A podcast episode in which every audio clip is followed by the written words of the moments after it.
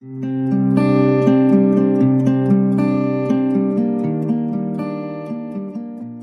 نام خدا همکار محترم خدمتتون عرض سلام دارم. من ریاهی هستم متخصص قلب و روح. عصر پنجشنبهتون بخیر باشه. امیدوارم که همگی خوب باشین. همونجوری که از قبل خدمتتون اعلام شده در این وبینار دو ساعته قرار هست درباره موضوع مهم پیشگیری از حوادث ترومبو امبولیسم وریدی صحبت کنیم در setting های مختلف و در پروفایل های clinical مختلف. خب چون می‌خوایم در حقیقت setting های مختلف رو راجبش صحبت کنیم این دو ساعت رو به صورت case based پیش خواهیم رفت.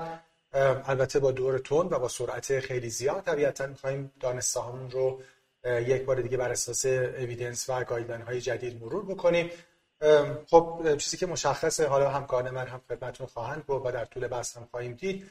حتما کنتراورسی و چلنج زیاد خواهد بود که راجبش صحبت خواهیم کرد. خب برای من باعث افتخار هست که برای این گفتگو در خدمت دو دوست و همکار عزیز باشم جناب دکتر قرهام صادقی پور اینترونشنال کاردیولوژیست و عضو هیئت علمی بیمارستان قلب شهید رجایی. برام جان سلام. خیلی ممنون که این دعوت رو قبول سلام. خدمت شما و اعضای عزیز و همه همکاران باعث افتخار بنده است در خدمت خیلی متشکرم. و جناب دکتر رضا منواتی متخصص بیماری های قلبی و روح. رضا از شما خیلی ممنونم که این مرسی از شما.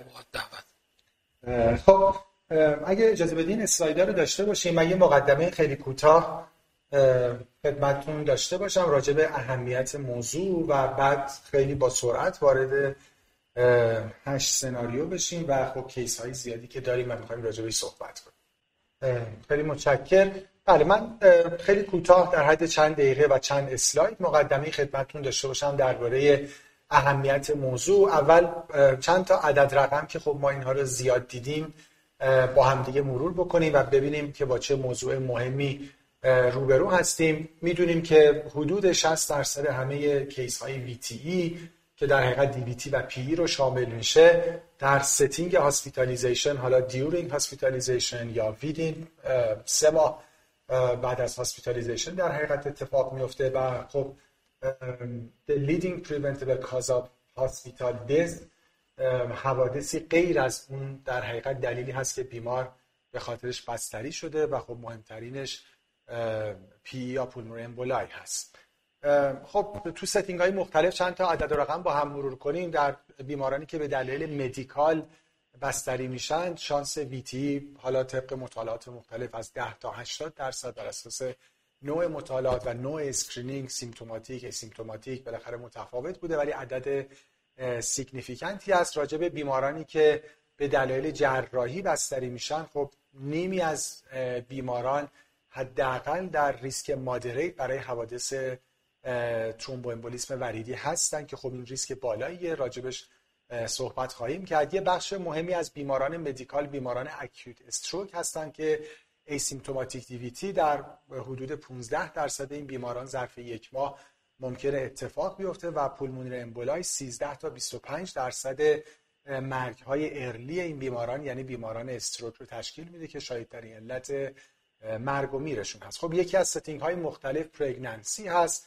می‌دونیم هم pregnancy هم در حقیقت postpartum period این دوتا well established risk factor برای venous thromboembolism هستن و به خصوص در postpartum در 6 هفته اول تا 20 برابر شانس حوادث thromboembolism وریدی افزایش پیدا می‌کنه ریسکش خب بیماران cancer هم که می‌دونیم گروه مهمی از بیماران هستن cancer risk factor مهمی برای VTE هست. حدود 10 درصد این بیماران ممکنه که DVT یا PE رو تجربه کنن و نهایتا خب این روزها با pandemic کووید روبرو هستیم. حالا خب مطالعات مختلف بر اساس اینکه در چه setting ی ICU بخش outpatient بالاخره اعداد حدود 20 درصد از 10 درصد تا 40 درصد در خیلی از مطالعات. در این بیماران هم می‌دونیم که در حقیقت VTE شایع هست و به هر صورت یک prothrombotic state به حساب میاد. نکته مهم این که خب حالا می‌بینیم پس hospitalization چه به دلایل medical چه به دلیل surgical major risk مثل cancer کووید اینها شانس VTE رو افزایش میدن. بیماری که case fatality rate ش خیلی خیلی بیشتر از MI هست که ما همیشه نگران اون هستیم. one month case fatality rate VTE حدود دو تا 12 درصد بر اساس setting های مختلف هست که خب عدد خیلی بالایی هست و متاسفانه initial presentation برای 24 درصد این بیماران ممکنه که sudden death باشه. خب این بحث mortality هست. می‌دونیم که morbidity خیلی زیادی هم داره. ممکنه این بیماران بعدا دچار post thrombotic syndrome CTEPH یا post PE syndrome بشن. خب به همین دلیله که مثل جاهای دیگه پزشکی حالا به خصوص در VTE اهمیت prevention خیلی خیلی بیشتر از درمان هست. نکته مهمی که هست این که خب اگه بالاخره ما یه درمان safe ی داشتیم که هیچ side effect ی نداشت کار خب خیلی راحت بود. اما حالا بغیر از general measures درمان در حقیقت به عنوان پروفیلاکسی VTE درمانی هست که درمان safe ی نیست. و خب این balance balance خیلی شکننده ای هست. راجبش در case ها صحبت خواهد شد. باید خیلی بهش فکر کرد و مواظب باشیم که بالاخره بتونیم این بالانس رعایت کنیم. ببینیم نهایتا وزن کدوم برای بیمار بیشتر خواهد بود. نهایتا هم خب می‌تونیم الان guideline های مختلفی هستن که در setting های مختلف به این موضوع پرداختن مثل guideline ACCP guideline American Society of Hematology و حالا guideline های مختلفی دیگه ای که من بعضی از اونها رو در این اسلاید آوردم. اما کاری که ما در این دو ساعت در حقیقت خواهیم داشت و این موارد رو مرور خواهیم کرد هشت تا سناریو رو که سناریوهای شایع هست با هم مرور خواهیم کرد. بیمارانی که به دلایل medical در بیمارستان بستری میشن مشخصا بیماران acute ischemic stroke رو جدا خواهیم کرد. بیماران surgical چه non orthopedic و چه orthopedic اینها رو راجبش صحبت خواهیم کرد. بیماران cancer pregnancy کووید 19 و نهایتا یه سوالی که خیلی پیش میاد و خود بیمارا معمولا براشون concerning هست و می‌پرسن. بیمارانی هست که مسافر یعنی بیماران که نه افرادی هست که حالا افرادی که بیمارم هستن و می‌خوان مسافرت طولانی داشته باشن. سوالایی که در حقیقت در هر بخش می‌خوایم بهش بپردازیم این سوالات هست که همکار من دکتر صادق بود دکتر قنواتی من دیگه اینها رو تو هر case تکرار نکردم. بهش خواهند پرداخت. سوال اول این که آیا اصلا بیمار نیاز به VTE پروفیلاکسی داره یا نداره؟ و اگه نیاز داره آیا mechanical باشه pharmacologic باشه یا میکس باشه اگه pharmacologic ه چه دارویی چه دوزی کی شروع بشه و با چه duration ی و نهایتا چه تست هایی نیاز هست که follow بشه. اگه مقدمه داریم بفرمایید اگه نه وارد case ا بشه وارد case ا بشه خیلی خوب. سناریوی اول رو با آقای دکتر صادقی پور شروع می‌کنیم. راجع به prevention VTE در acutely hospitalized medical patients. تو هر سناریو اگه موافقین قبل از اینکه case ها رو شروع بکنیم در چند دقیقه شما فکر کلیتون و approach کلیتون رو بفرمایید و بعد بر اساس اون approach خب case رو مطرح می‌کنیم و ببینیم که پاسخ شما چه خواهد. بسیار متشکرم. خب ما برای اینکه بتونیم یک تصمیم پزشکی بگیریم خب یا می‌تونیم به اون expertise خودمون رجوع بکنیم یعنی که خب سالها تجربه کردیم درمان و prevention و, و بعد بر اساس اون تصمیم بگیریم که می‌خواد یک مریضی رو تحت پروفیلاکسی حالا اینجا صحبت امروز هست انجام بدیم یا نه. یا که بیایم از clinical prediction rule ها استفاده بکنیم. شاید در درمان استفاده از expertise هنوز کمی جا داشته باشه ولی واقعا در prevention دیگه استفاده از expertise خیلی کار مشکلی هست و بهتر هستش که ما بیایم از clinical prediction rule ها استفاده بکنیم. خب همونطور که شما فرمودین داستان challenging ی هست. هزاران یک مطالعه داریم در خصوص هر کدوم از مباحثی که امروز صحبت خواهیم کرد. در نتیجه چندین prediction risk مهم داریم. مثلا اینجا دو تا از حالا prediction risk tool هایی که guideline های مختلف استفاده می‌کنن. اولینشون یعنی توی valid ها اولینشون Padua risk score که توسط دکتر پراندونی اولین بار مطرح شدن و بعد IMPROVE و خب چندین risk estimator دیگه که خب ما مجبور هستیم آخر یک کدوم رو استفاده بکنیم و در practice ازش استفاده بکنیم. شاید من طبق guideline های مختلف دیدم بیشتر استقبال این هست که از Padua یا IMPROVE استفاده بکنن و guideline American Society of Hematology هم که در واقع میشه گفت شسته رفته ترین recommendation ها رو در زمینه medical ill patient گفته. البته ill همیشه نه medical patient بهتره بگیم. کل دسته medical patient ها گفته. guideline ASH هست. ASH هم گفته که شما بیاید از IMPROVE و همچنین Padua حالا بر اساس راحتی خودتون بعض وقتا هر دوتا تصمیم بگیرید individualize بکنید و از برای bleeding risk هم از IMPROVE bleeding risk استفاده بکنید. یه نکات کلی هم خدمتون در مورد درمان بگم. باز ما مجبوری متوسل بشیم به یه guideline و evidence رو بر اساس اون طبق بندی بکنیم. که من اینجا باز هم از ASH استفاده می‌کنم. یکی اینکه کلا در مورد prophylaxis فاز بیمارستانی در داخل هنوز بستری باشند guideline ASH نسبت به انوکساپارین یعنی low molecular weight heparin رو نسبت به unfractionated heparin ترجیح میده. و میگه که risk re-VTE risk VTE آیندهش کمتره به خاطر همه مشکلاتی که هپارین داره. حتی باز fix dose هست ولی باز ارجحیت به خاطر همین هست. بعد نکته بعدی که میگه guideline صراحتا ذکر می‌کنه که فعلا با توجه به evidence موجود expert panel ما مخالف استفاده از DOAC ها در low molecular weight heparin در فاز بیمارستانی هستند. پس option اصلی ما در فاز بیمارستانی در medical patient حداقل طبق guideline ASH استفاده از low molecular weight heparin هست. نشد unfractionated heparin در مریض های حالا GFR پایین و بقیه حرفا. صحبت دیگه ای که می‌کنه در مورد اینی که ما بیایم همزمان با pharmacological thromboprophylaxis بیایم از compression therapy هم استفاده بکنیم. ASH میگه من evidence کافی ندارم که بیام combination این دوتا رو با هم استفاده بکنم. اگر قرار شد یک مریضی باشه که bleeding risk ش بالا باشه و من نمی‌تونم از pharmacological thromboprophylaxis استفاده بکنم اون موقع از compression therapy یا pneumatic پمپا استفاده بکنم در غیر این صورت combination این دوتا رو من توصیه نمی کنم added value ی برای اون نداشته. و نکته آخری که خیلی نکته پربحثی بوده در سالهای آخر. خب ما چندین مطالعه داریم در زمینه اینی که حالا که مریض رو مرخص کردیم آیا ما بذاریمش روی آنتی های خوراکی؟ خصوصا از وقتی که ما دو رو داریم یا نه.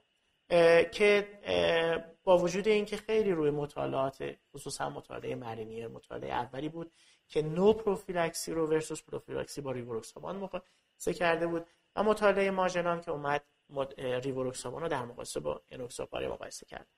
در هر صورت تریتمنت افکتی که در هر مطالعه دیده شد و بر متاانالیز های بعدی که روی هر کدوم مجموعه اینها صورت گرفت treatment effect بسیار بالایی نبود. و guideline ASH کلا مخالف این هست که ما extend بکنیم درمان در مریض های medical ill بلکه شما بر اساس حالا اون inclusion exclusion criteria ی مطالعاتشون مریضی پیدا بکنید و فکر بکنید که می‌خواین بعد از فاز بیمارستانی اونو ادامه بدید این کلیت سلام نظریم دیگه فکر کنم خیلی طوری نباشه ولی من یه سوال حالا منم یه جمع‌بندی بکنم ولی یه سوالی که من نوشته بودم که حتما ازتون پرسم و شما احساس کردم صراحتا جواب دادین این که یه text ایی مثل UpToDate هر دو تا راهو باز گذاشتن منظورم استفاده از calculator ها یا به قول خودشون یه لغت خیلی خوبی من یاد گرفتم در حقیقت gestalt. یعنی که به جای اینکه ما بخوایم دونه دونه نگاه کنیم که مریض مثلا این این بعد مثلا تیک بذاریم تو calculator شد یک دو سه حس درونی ما از این بیمار. لغت یه لغت سایکولوژی و معنیش هم اینه. اینم valid شمرده. یعنی میگه که واقعا خیلی میگن آه این مریض high risk دیگه. ولو اینکه الان مثلا این IMPROVE score شما مثلا نمره زیادی هم نگیره مثلا یک بگیره. ولی شما فرمودین که ترجیحتون حداقل تو practice خودتون استفاده از calculator. یه چیزی هم فقط خیلی کوتاه بگم اینکه ما چون کاردیولوژیست هستیم دوست داریم که از ترومبوز جلوگیری بکنیم. ولی متاسفانه همیشه یه چیزی به اسم bleeding هم هست. پس اون حس اگر قرار از حس درونی استفاده بکنیم برای bleeding هم باید یک فکری بکنیم. خیلی هم طول می‌کشه تا ما یه آدمی بشیم که بخوایم به حس درونی خودمون rely کنیم. یعنی من حداقل راجع به خودم که فکر می‌کنم بهتره که یه چیزی جلوم باشه که مستند باشه. حالا مگه اینکه واقعا آدم اینقدر expert شده باشه که بگه من راجع به این بیمار مثلا فکر می‌کنم که نیاز هست. حالا پس این یه سوالم.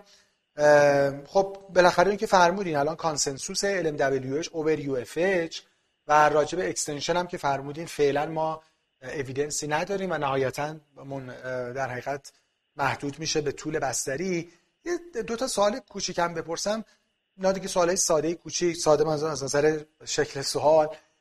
راجع به مریضای نارسایی کلیه. خب ما GFR باید بالای سی باشه. دو تا approach داریم. هر دو تاش یکی اینکه آر GFR زیر سی اومد هر چقدر شد دیگه بریم سر وقت UFH. یه approach هم حالا چون ما اینوکساپارین تو کشور اون available داریم که همون دوز 40 مثلا میلی گرم sub daily رو بکنیم 30 میلی گرم sub-Q daily. حالا تا وقتی GFR مثلا به کمتر از 20 و اینا نرسیده. شما با کدوم بیشتر موافقی؟ حالا شخصا با هپارین خیلی مشکل دارم. اینجا که حالا هپارین infusion نیست. ولی کلا دوست دارم تا اونجایی که ممکن هست برم سراغ انوکساپارین برای همین من هم از همون دوز سی استفاده می‌کنم. خیلی هم استفاده می‌کنم. ولی خب میگم و اگر تو دردسر bleeding بیفتیم خب هپارین option بهتری هست. اینم باز نگاه می‌کنم که مریضم high bleeding risk هست چی هست. و دو تا سوال کوچیک اینا. خوبش اینه که ما دیگه جلوتر هم اینا رو دیگه لازم نیست بگیم. این که حالا اگه قرار شده از unfractionated heparin استفاده بشه ما موافق دوز 5000 BID هستین یا TDS چون اینا هم evidence ی نداریم که یکی ترجیح داشته باشه نسبت به اون یکی. یه مطالعه نسبتا با حجم نمونه بالا هست که 5000 تا BD با 5000 تا TDS مقایسه شده و bleeding signal به نفع 5000 تا BD بوده. برای همین هستش که توصیه خیلی از guideline ها از TDS به سمت BD بوده. ولی خب evidence محکم یا randomized control trial ی که بیاد این دوتا رو با هم head to مقایسه بکنن واقعا نداریم. آخرین سوالم راجع به مریضایی که morbid obesity دارن. BMI های بالای 40 وزنای بالای 120 کیلوگرم. الان توصیه در مجموع چیه؟ همین unfractionated heparin مثلا با دوزای بالا 7500 BD با این دیگه خیلی ای میشه. بعضی از institution ها اومدن بر اساس وزن 120 تا 180 بالای 180 اومدن دوزاژ 5000 تا 7500 تا و 10000 تا رو تقسیم بندی کردن. خب می‌دونید که از همون که قد که وزن بالا میره چون اکثرا بافت چربی هست خب خون رسانی بافت چربی هم کمتر هست. برای همین چه بهتر که ما بیایم از فرمول های وزن خاص استفاده بکنیم و بر اساس اون دوزمون رو انتخاب بکنیم.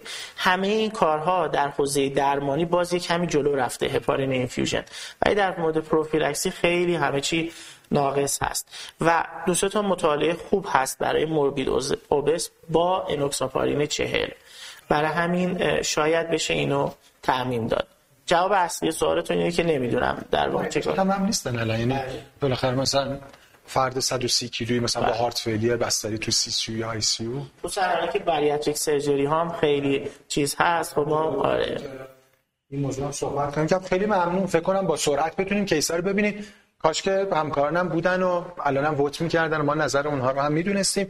ولی case اولمون آقای 65 ساله هستن با سابقه دیابت ischemic cardiomyopathy با BMI 28 کمی overweight و برای موضوع ساده بستری شدن یعنی بیماری سینکوپی به دنبال hypoglycemia داشتن و الان بستری شدن برای BS control. الان این بیمار نیاز به prophylaxy توی حالا احتمالا این دو سه روز بستری دارن یا ندارن؟ گفتم که خودم calculator رو باز می‌کنم مثلا در مورد این case. اگر بخوام از پادوا برم فقط یکی از اون option ها رو می‌گیره مریضی هست که خلاصه بستری هست. در نتیجه reduced mobility هست یک option می‌گیره. پادوا برای اینکه شما candid prophylaxy بشین باید چهار امتیاز بگیره. اگر IMPROVE برم سن بالای 60 سال هست و دیگه هیچی از نکات نکات در واقع IMPROVE نداره. پس در هر دو تا یک امتیاز می‌گیره. IMPROVE باید بالای دو باشه پادوا باید بالای چهار باشه. در نتیجه prophylaxy برای این بیمار احتیاجی نیست. و mechanical چی؟ حالا یعنی حالا اگه نخوایم که حالا یعنی بر اساس دو تا score به مریض نمی‌خوایم دارو بدیم استفاده از روش mechanical ثابت نشده. بیشتر مطالعات به سمت این هستش که اگر مریضی به خاطر bleeding نتونست chemoprophylaxy بگیره حالا آیا compression نسبت به no compression سود داره یا نه؟ خب پس تکلیفش روشن میشه. اگه 50 سال باشه که دیگه قطعا بله. score ش کمتر هم خواهد شد. عملا راجع به CKD صحبت کردیم. اینا که هیچ نمی‌خوان ولی اگه به هر صورت حالا کسی هم از اون خلاصه مثلا gestalt approach بخواد استفاده کنه بگه مثلا آقای 65 ساله دیابت heart failure و من می‌خوام prophylaxy هم بدم. اگه GFR زیر سی هم بود زیر سی هم شد یعنی الان 25 شما ترجیحتون فرمودید همون 30 میلی گرم daily ه بله. اگه لازم بود. اگه لازم. آها یه سوالی هم این که حالا اگه لازم بود و مریض دچار acute kidney injury در طول admission شد بازم میریم به سمت همون مثلا 40 سی بکنی یا اینکه اونجا دیگه مثلا دیگه اون واقعا خب ما مریض acute و GFR رو صفر در نظر می‌گیریم برای همین برای اون مریض باید چیز بشیم. حالا این مریض رو یه کمی شاید مثلا ما بتونیم IMPROVE ش رو دو در نظر بگیریم چون معمولا مریضی که رفته AKI شده با این شرایط شاید بره توی بخش ویژه. اگه رفت توی بخش ویژه خب هم سنش بالاست هم سنش بالای 60 سال هست و هم آی سی یا سی سی گرفته خب دو تا امتیاز داره. اینجا که اینجا بهتره ما چون مریض AKI هست. bleeding risk ش هم توجه داشته باشیم. بریم IMPROVE bleeding risk ش رو پر بکنیم. که حالا مثلا اینجا 5 5 تا امتیاز می‌گیره. بالای 7 یعنی high bleeding risk است. scale ش از 0 تا 15 بله بله.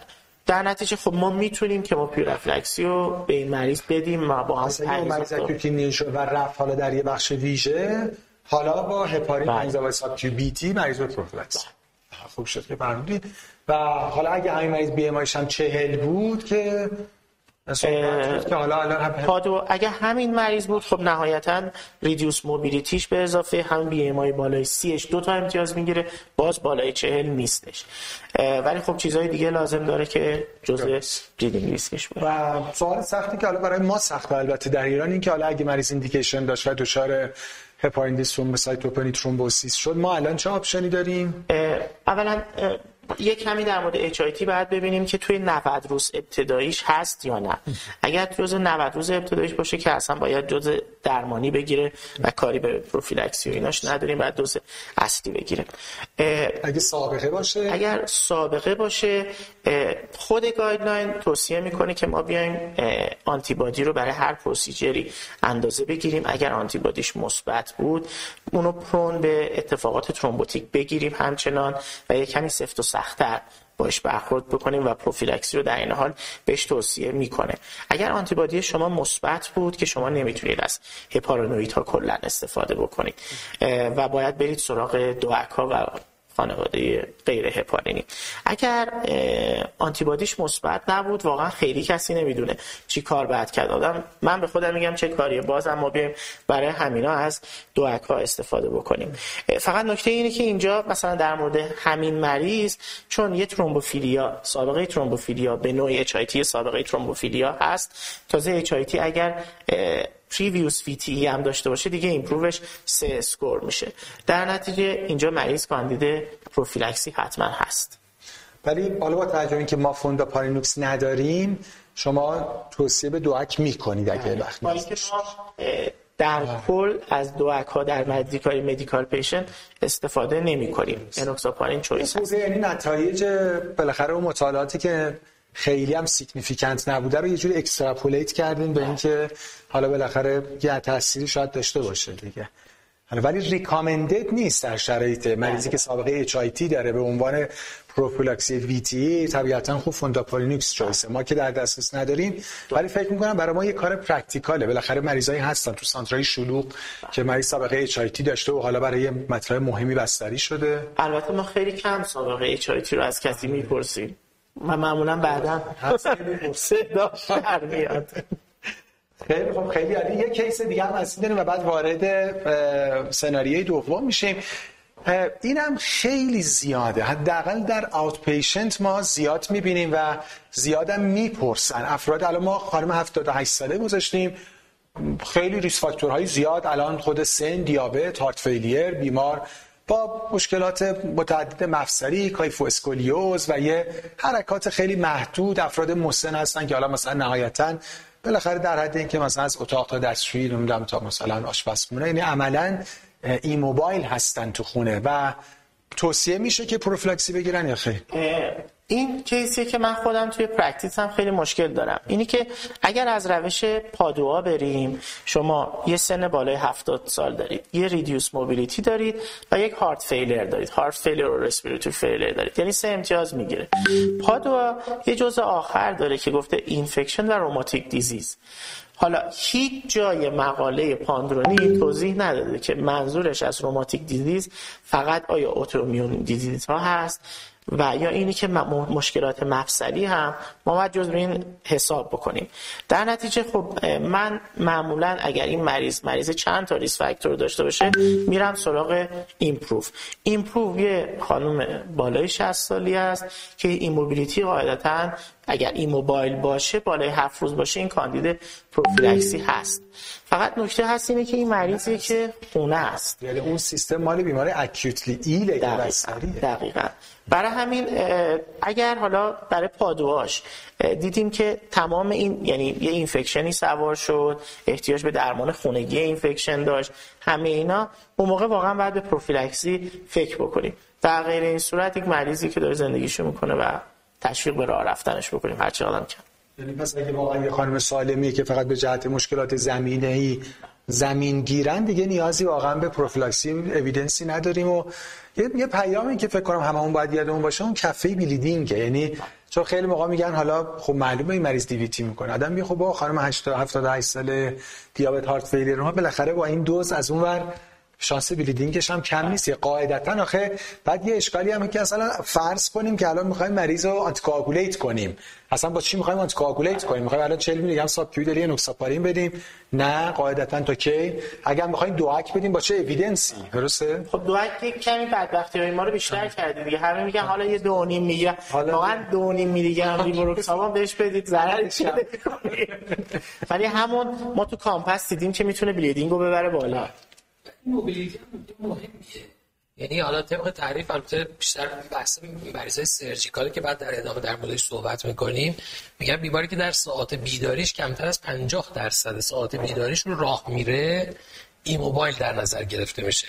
خب به تبع تشویق کردن بیمار به اینکه حرکت و فعالیت داشته باشه شاید بخش زیاد از مشکل رو حل کنه دیگه نیاز به اون DOAC ی یا آسپرین هم حتی نباشه. خب خیلی متشکر ضمن اینکه case ا که دارن مطرح میشن اگه سوالی هم بود همکارا توی chat box می‌تونم بریم و من می‌بینم و حتما مطرح خواهم کرد. دکتر قنواتی وارد سناریوی دوم بشیم. حالا هر دو سناریوی surgical با شما خواهیم بود. فکر می‌کنم یه خورده اوضاع در orthopedic بهتر باشه. حالا با non-orthopedic surgical patient شروع کنیم.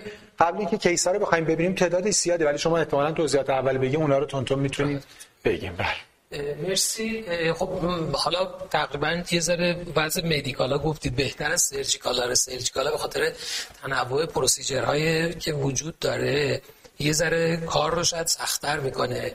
بیش از اونجایی که اویدنس ها مربوط به سایت مدیکال باشه اویدنس ها مربوط به سوسایتی های سرجیکال هست و شاید همکارای جراح باید بیشتر ما راهنمایی کنند و ما به اونا ریکامندیشن بدیم. ولی خب الان متاسفانه شرایط برعکسه و همیشه از همکارای کاردیولوژی در این زمینه نظر خواسته میشه.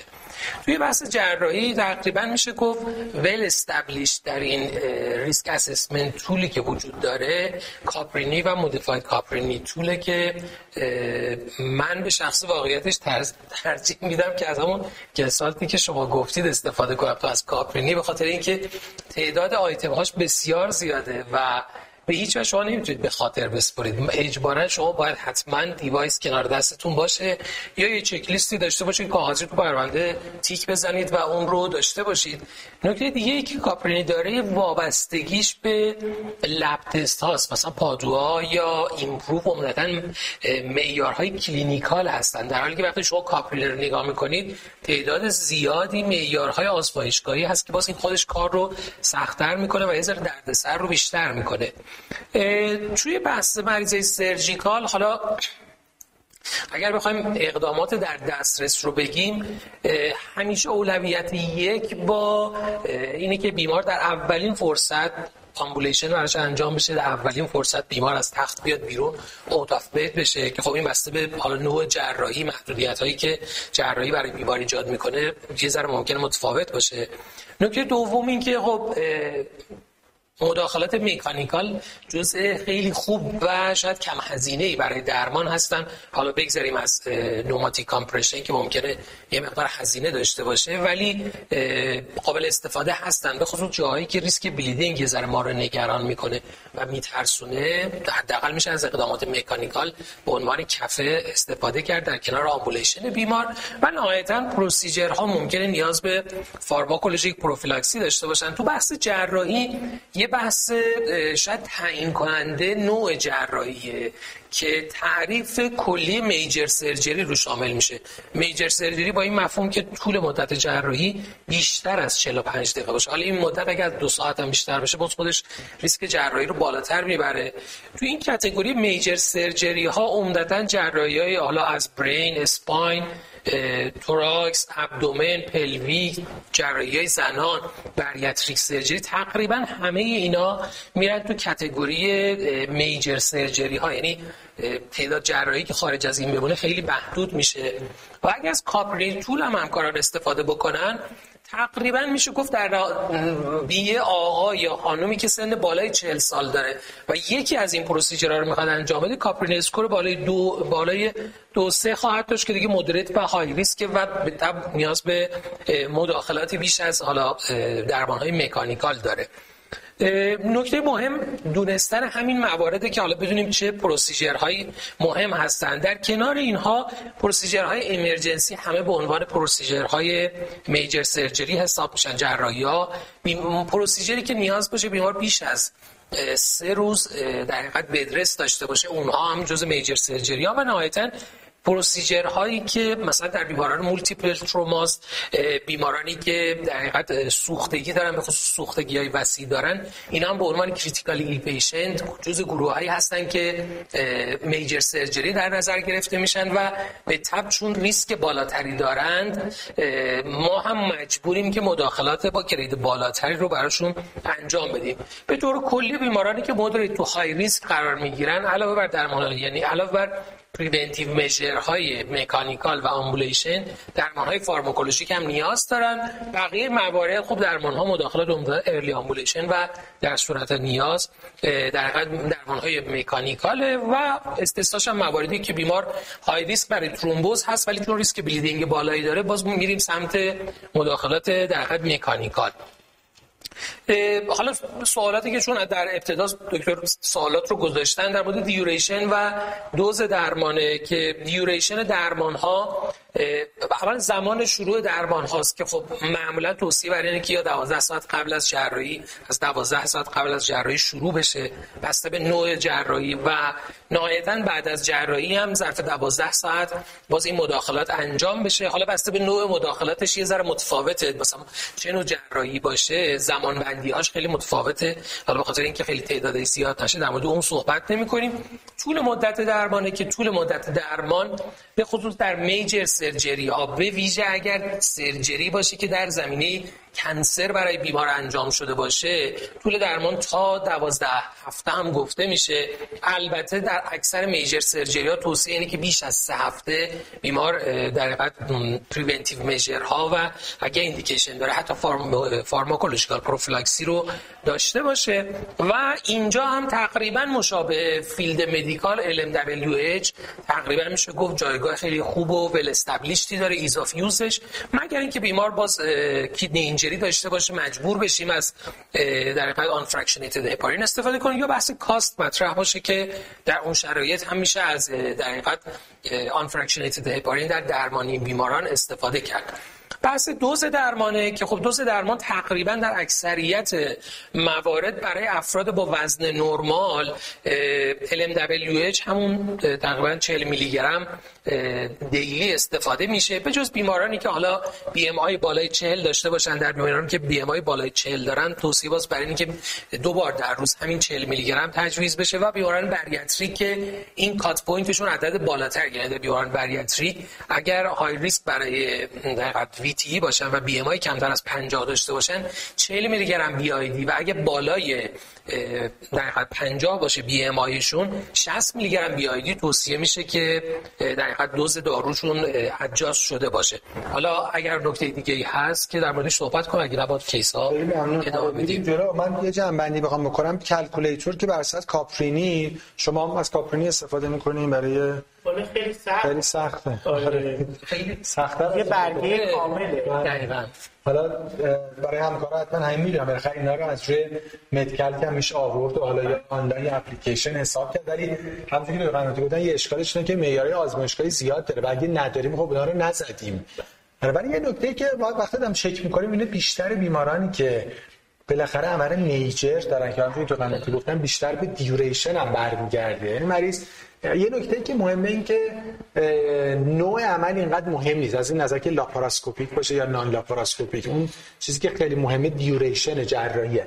عملا بیشتر بیمارا به خاطر اون score شون رو پر می‌کنن. یعنی با توجه به سن و اینا یعنی نیاز پیدا خواهند کرد. حالا پس کلکولیتور به هر صورت کاپرینی راجب خب LMW هم که فرمودین اوور یو از نظر زمان که خب و حالا حدود مثلا دو تا دوازده سال قبل از جراحی و در طول بستری و بیماری داریم دو تا قنواتی که اکستنت بکنیم. حالا دکتر صادقپور فرمودن که تو بیماران مدیکال عملا ما این indication رو نداریم. تو surgical موردی داریم که بخوایم تو مریضای surgical این مورد بیشتره. به خصوص مریضای گفتم مریضای cancer مریضایی که مثلا جراحی colon cancer میشه. حالا شاید به عنوان یکی از شایع‌ترین چیزایی که اتفاق میفته اینها تا حتی 12 هفته بعد هم extend خواهند شد. guideline American Society of Hematology در مورد تمام major procedure ها major surgery ها توصیهش اینه که بیش از سه هفته در مقایسه با کمتر از دو هفته اولویت داره و در مداخلات رو به سمت تا حدود extend کردن هم می‌بره. ولی این consensus نیست که همه باش موافق باشن. این بیشتر تاکید guideline American Society of Hematology در مورد اینکه این extend کردن به بیش از سه هفته کمک می‌کنه که ریسک حوادث thrombotic کاهش پیدا بکنه. حالا اگه مریض cancer نباشه یا عمل major abdominopelvic نباشه محدود میشه به زمان بستری یا وقتی که مریض دیگه ambulate شده. عملا دیگه. یه نکته ای که نمی‌دونم اگه موافق هستین حالا چون مریض الان هر دو سناریو فعلا LMWH یا UFH صحبت HIT هم شد. حداقل حواسمون به چک پلاکتش تو حالا اون روزایی مثلا 5 7 9 باشه که اگه مریض HIT شد ما متوجه شیم. یه نکته ای که دکتر صدقپور اشاره کرد که یه دو تا T باشه اصلا بیماری اسمش HITT یعنی فقط ترومبوسیتوپنی نیست. اگه acute بشه اون ترومبوسیسش مهمتره و مریض به خاطر bleeding چیزش نمیشه به خاطر ترومبوز مریض دچار مشکل میشه که خب نیاز به درمان در حقیقت خواهد داشت. فکر کنم case رو بتونیم خیلی سریع ببینیم. case اولمون خانم 65 ساله هستن. past medical history شون نکته خاصی نداشته. الان بستری شدن برای لاپاراسکوپی cholecystectomy. پای تو قنواتی چک می‌کردیم. cholecystectomy لاپاراسکوپی خودش یه ساعت طول می‌کشه. یعنی اینجوری است که حالا بگیم بیا بخواید کیسه صفرا در بیارن چیزی نیست تو اینا. ولی جالبه که مثلا American Society of Hematology در مورد اختصاصا laparos laparoscopic cholecystectomy میگه که نیاز نداره. ولی حالا در مورد این case خاص بیمار سن بالای 65 سال داره اتوماتیک ریسک بالاتری داره. و همونجور که صحبت کردیم خب مدت زمان procedure هم مدت زمان طولانیه. درسته. open نیست ولی باز هم بیمار در ریسکش هست. و معمولا توی این procedure ها به خاطر اینکه CO2 وارد شکم می‌کنن فشاری که روی IVC میاد تخلیه اندام ها رو مختل می‌کنه. و باز این خودش یه زمینه stasis و ایجاد دقیقا ترومبوز رو شاید افزایش هم بده. بگیره. بگیره. شما نظر میگه بگیره.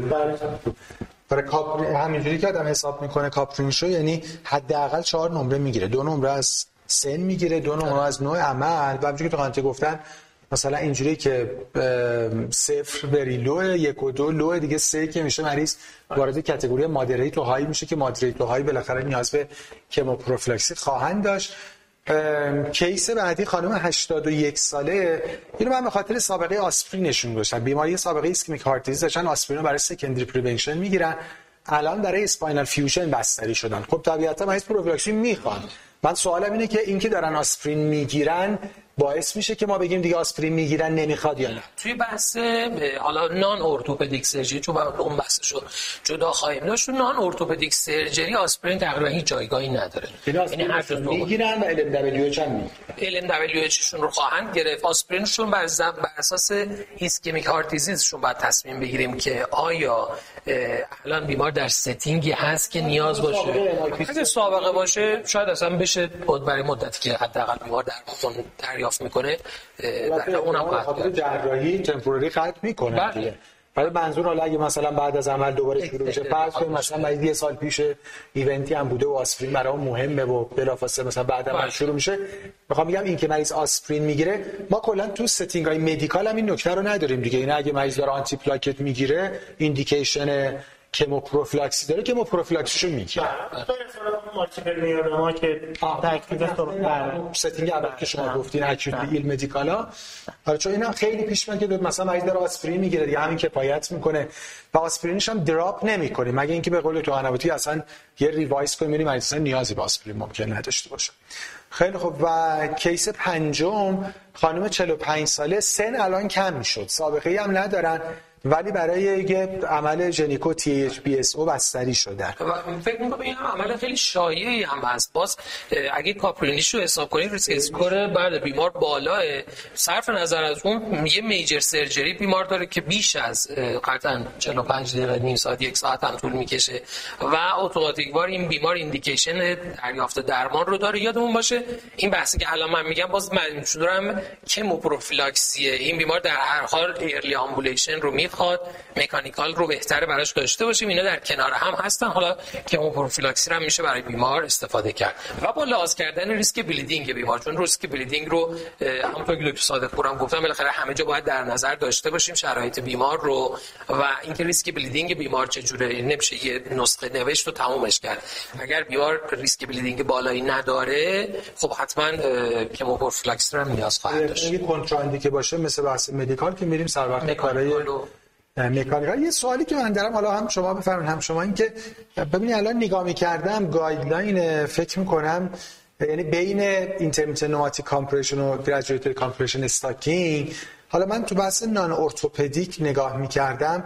حالا می‌بینم کدوم guideline مون شاید ACCP بود که یه ترجیحی بله به IPC داره.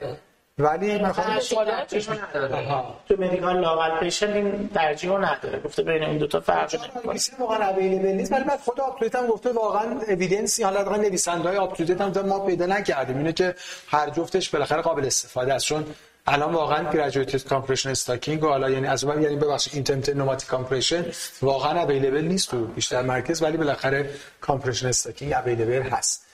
تا اینجا دکتر قنواتی این سه تا case مون نیاز به extended chemoprophylaxis دیگه نداشتیم درست یعنی این سه تا case include نمی‌شدن.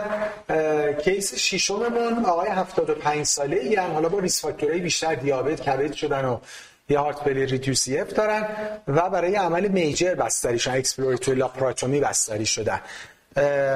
چه حالا طبیعتا chemoprophylaxis که می‌خوان.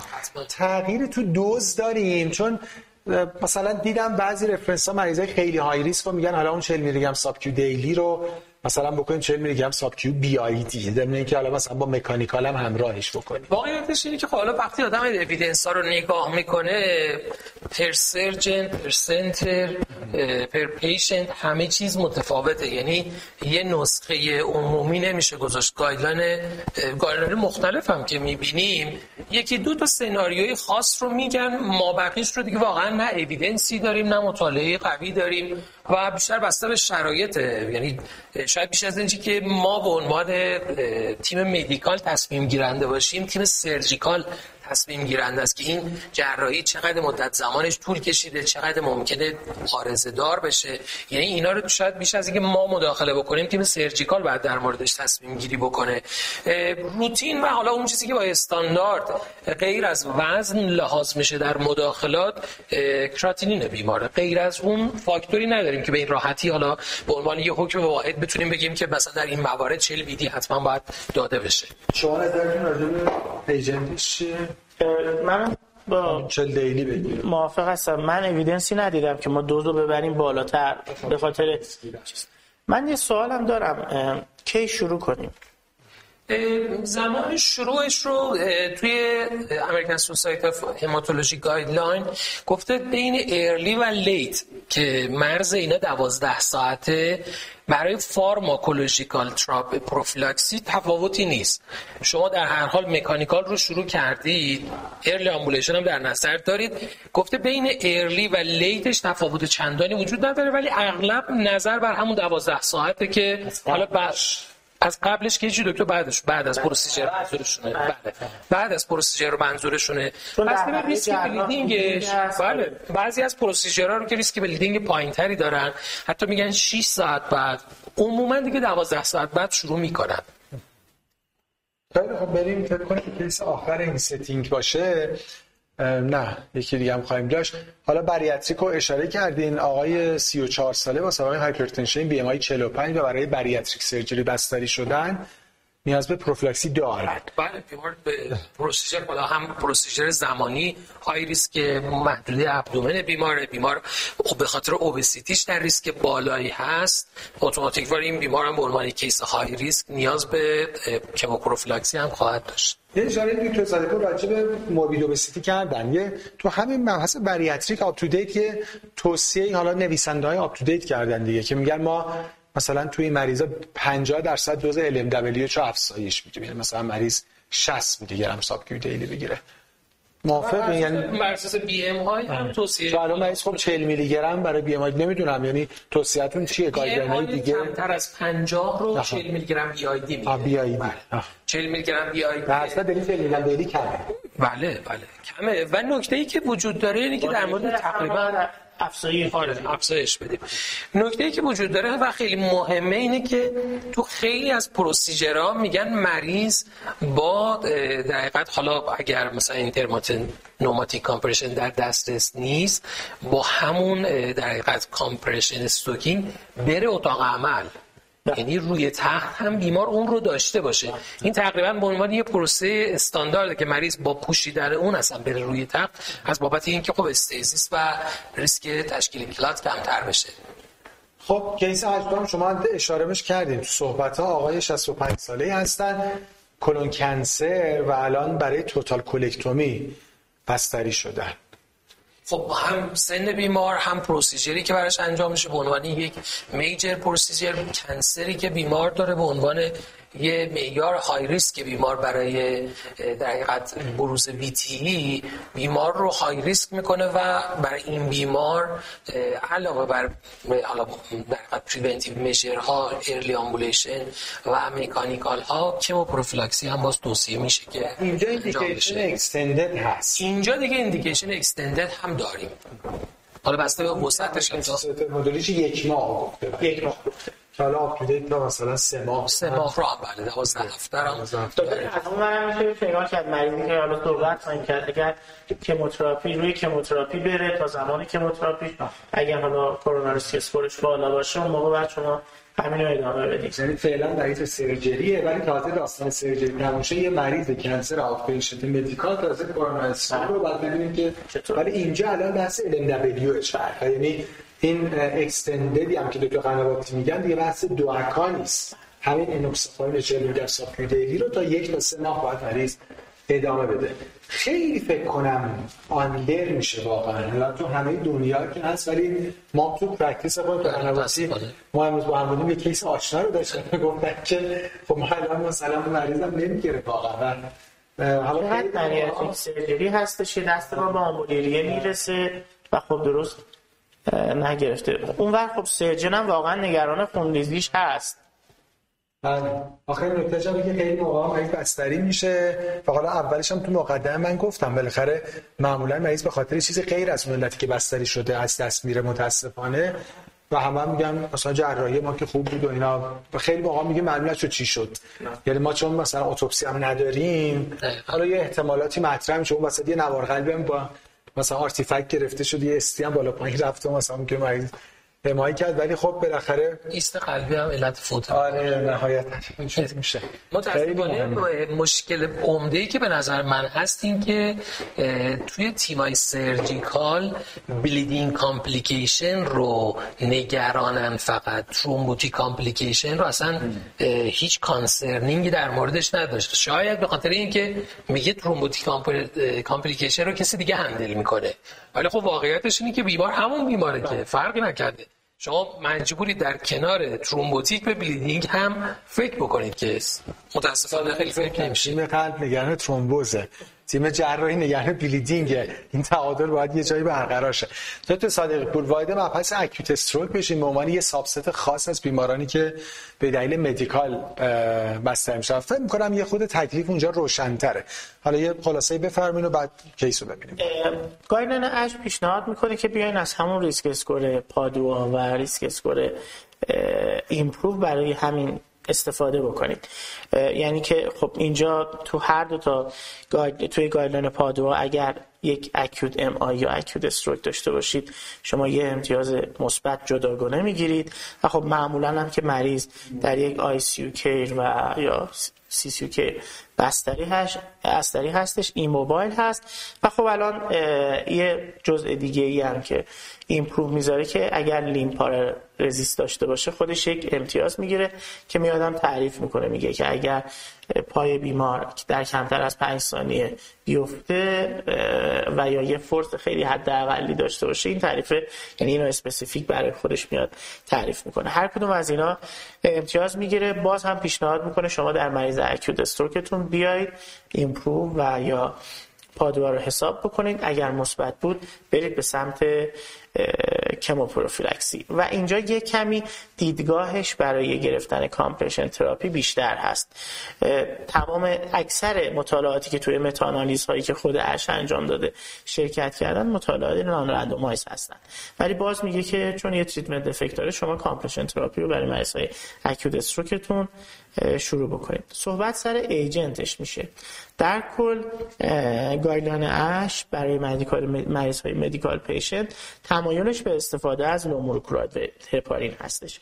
با این وجود میگه که در باز همون meta-analysis ی که ما رو مریض های acute stroke انجام دادیم خونریزی low molecular weight heparin.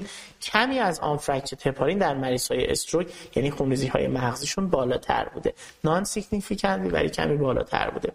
ولی دوباره تاکید می‌کنه که این باعث نشده که expert panel ما حتی در مورد مریض acute stroke recommendation مون از low molecular weight heparin تبدیل به unfractionated heparin بکنیم.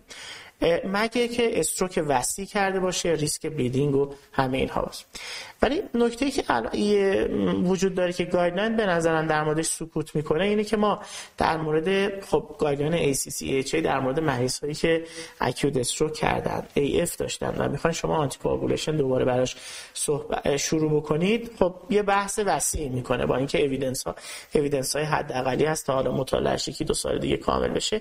اونجا میگه که ما بهتر حتما در یکی دو روز اول anti شروع نکنیم و بهتره که بعد از مثلا سه تا چهار روز و حتی یک هفته. اونجا البته anti دوزش درمانی هست. در نتیجه من خودم همیشه در مورد شروع کردن anticoagulation prophylaxis در مریض acute stroke با نورولوژیستم مشورت می‌کنم. ازش می‌پرسم که شما bleeding risk تبدیل ischemic stroke به hemorrhagic stroke رو تو این مریض چقدر می‌دونید؟ اگه گفتش که من خیلی خیلی بالا می‌دونم این ریسک رو خب من اصلا در همون یکی دو روز اول سه تا چهار روز اول حتی تمایلی به دادن پروفیلکسی ندارم. ولی اگر نگفتش که قابل قبول پروفیلکسی رو از همون دو روز بعد براش شروع می‌کنم و ادامه میدم. این نکته ای که هست من تا همون مدتی که هست در بیمارستان. خیلی صحبت هستش که مریضی که با یک پارزی از بیمارستان قرار مرخص بشه. خیلی condition های بدتر. چیکار بکنیم؟ ولی باز guideline ترجیحش اینه که نهایتا compression therapy و نه چیز بیشتر از من یه جمع‌بندی بکنم. پس عملا بر اساس calculator هم بخوایم بریم تقریبا همه بیماران acute ischemic stroke نیاز به prophylaxis خواهند داشت. شاید بیشتر از دست دارن معمولا immobility هم دارن پارزی هم دارن در فاز اشاره می‌کنه مریضای TIA یا minor stroke باشن که اینا خیلیشون دارن DAPT می‌گیرن که حالا UpToDate گفته دیگه اینا رو بهشون chemoprophylaxis ندید کرده البته گفته که من evidence ی براش ندارم. این یه نکته فرمودین که الان فعلا recommendation که combined این کار انجام بشه یعنی مریض mechanical می‌خوان. اینجا یه کمی توصیهش بیشتره برای mechanical. یعنی من mechanical هم جالبه. UpToDate اینجا میگه دیگه graduated compression stocking نه یعنی حتما IPC این این تصریح رو توی American Society of Hematology هم داریم. یعنی تصریح می‌کنه که اینجا دیگه از graduated compression stocking استفاده نکنه. من اینو یادم نمیاد. بعد نگاه کنیم. آره. اینو به خصوص یادم نمیاد. پس به IPC که OK ئه و ترجیح میکسته و فعلا هم choice مون همون LMWH over UFH حالا طبیعتا اگه مریضی مثلا thrombolysis گرفته که حتما یه 24 ساعت به تاخیر میفته بعدش. خیلی خوب کیسر هم بس با هم دیگه ببینیم. این همون مریضایی که ما توی می‌بینیم که استروک کردن. بعد از دو سه روز به ما میگن تنگی نفس دارن و تاکیکارد شدن و بعد اکسپار میشن. اینا همون که آمبولیریه کردن بعد از اکیود استروک. مقدما داشتیم. یا اصلا شاید این علت ارلیدس مریضای استروک آمبولیری است. وگرنه خود استروک کشنده نیست که عملا complication ها هست که fatal ه case اولمون آقای 65 ساله هستن با سابقه دیابت hypertension با یه acute ischemic stroke بستری شدن. حالا ما دیگه وارد بحث intracranial bleeding نشدیم. حالا اونجا بالاخره بحث bleeding و محدودیت های زیادی که وجود داره شاید اون قسمت challenging خود ischemic stroke باشه. بیمار IV thrombolysis هم نگرفتن و الان روی single anti هم با کلوپیدگرل الان پس این بیمار می‌خواد به هر دیگه یعنی که مثلا لفت همیپارزی و خب راحت میشه. و اگه همین کیسی تی آی ای بود رو دبت کانسنسوس به این سمت هستش که برای تی آی ای ما به پروفیلکسی ندارید فقط اگر تی آی ای باشه که بستریش کرده باشیم باید 60 سال همیپارزی حالا اون این وسط شاید تو اون فاصله کم پروفیلکسی بخواد. بستری نمیشه. بله. و همیپارزیشون براتون ماندگار نمیشه. بله. خیلی خب از این تونستیم با سرعت بیشتر بگذریم. اینم بحث کنیم دو تا قنواتی و بعد بریم یه استراحت کوتاه 4 5 دقیقه‌ای. هم ما هم audience محترم. و بیایم با چهار سناریوی بعدی. خب شما non-orthopedic گفتین. حالا orthopedic فکر می‌کنم یه خود تکلیف روشنتره. اونجا خب بفرمایید بعد وارد case. هم مطالعاتش بیشتره evidence هاش تقریبا محکمتر و قویتر هستن و هم خب بالاخره شرایط خیلی محدودتره. مهمترین چیزی که حالا تو این بین وجود داره جراحی های major orthopedic یعنی total knee و total hip surgery هستن که این دو تا در clinical scenario سناریوهای اصلیمون هستن. ما بقیه procedure ها حالا یا high bleeding risk هستن مثل جراحی shoulder جراحی knee. خب اینجا یه ذره نگرانی هم وجود داره به خاطر اینکه در حقیقت فضاهای low pressure ی هستن که ممکن خونریزی توشون اتفاق بیفته و بعدا مشکل ساز بشه. و سایر procedure ها که خب معمولا ریسک پایین تری دارن و نیاز به immobility های خیلی طولانی مدت مثل این دو تا procedure ندارن. باز در مورد همه این موارد early ambulation مداخلات mechanical همیشه باید مد نظرمون باشه. این موارد رو باید حتما در حقیقت بیمار اجرا بکنید که قطعا همکاران جراح این موارد رو برای بیماران توضیح خواهند داد. بحث مداخلات فارماکولوژیکال میشه که در بیماران حالا ارتوپدیک سرجری مهمترین نکته در مورد توتال هیپ و توتال نی سرجری هست به خصوص مطالعات جدیدی که در مورد نوعک ها شد و حالا در گذشته تنها گزینه درمانی LMWH بود در مورد اینها و نوعک ها مهمترین جایی رو که وارد در درمان اکستندد ویتی پروفلاکسی شدن در بیماران ارتوپدیک سرجری بود. حالا در مورد بیمارانی که توتال نی سرجری میشن تا 14 روز 10 تا 14 روز در مورد کسایی که توتال هیپ سرجری میشن اونا باز تا مدت بیشتری تا چهل روز به عنوان دوره درمانیشون در نظر گرفته میشه. هم LMWH هم دوارک هایی که اپروف شدن برای این موضوع قابل استفاده هستن برای بیماران. نکته مهمتر سیچویشن های دیگه است. اگر بیماری دچار مثلا شکستگی تیبیا شده یا شکستگی فمور شده ولی بیمار های ریسک برای ترومبو امبولی هست. سابقه دی, دی بی تی داشته یا فاکتورهای ژنتیکی داشته در در سابقه خانوادگی پروفیلاکسی داره. این جزء مواردی که خب بیمار high risk باید در نظر گرفته بشه و per case تصمیم گیری بشه. ولی حداقل تو این دو تا clinical سناریوی خاص وضعیتمون خب خیلی مشخص تر و دقیق تر از بقیه موارد هست. جمع‌بندیش عمدتا بحث کموپروفیلاکسی توی total knee و total hip arthroplasty به اضافه hip fracture surgery که خب حالا دیگه اینجا جایگاه DOAC خیلی خوبه. حالا apixaban rivaroxaban عمدتا به نسبت NOAC های دیگه. و راجع به شکستگی below the knee و در حقیقت upper extremity عملا نیاز به کموپروفیلاکسی ندارن مگه اینکه مریض risk factor های دیگه هم کنارش داشته باشه و اینجا یکی از موارد خوب اندیکاسیون extended دیگه. حالا برای total knee دو هفته و برای total hip هم 35 روز. یه خود hip fracture hip fracture surgery. الان جایگاهش برای DOAC ها چجوریه؟ خیلی بالاخره weak توصیه هایی هست. میشه داد الان مثلا دو و نیم BID apixaban توی fracture surgery؟ خب اون مطالعه اولی که انجام شد اومدن چند تا دوز مختلف رو براش تست کردن. و خب اون دوز 2.5 میلی گرم apixaban کمی حالا نه significant ولی کمی به نفع کاهش VTE بود. ولی خب همه در مرحله case های پایین موندن. من فکر می‌کنم که با توجه به اینی که مریض در hip surgery شاید به اون سرعت هم نمی‌تونه ambulate بشه بشه براش اینو در نظر گرفت.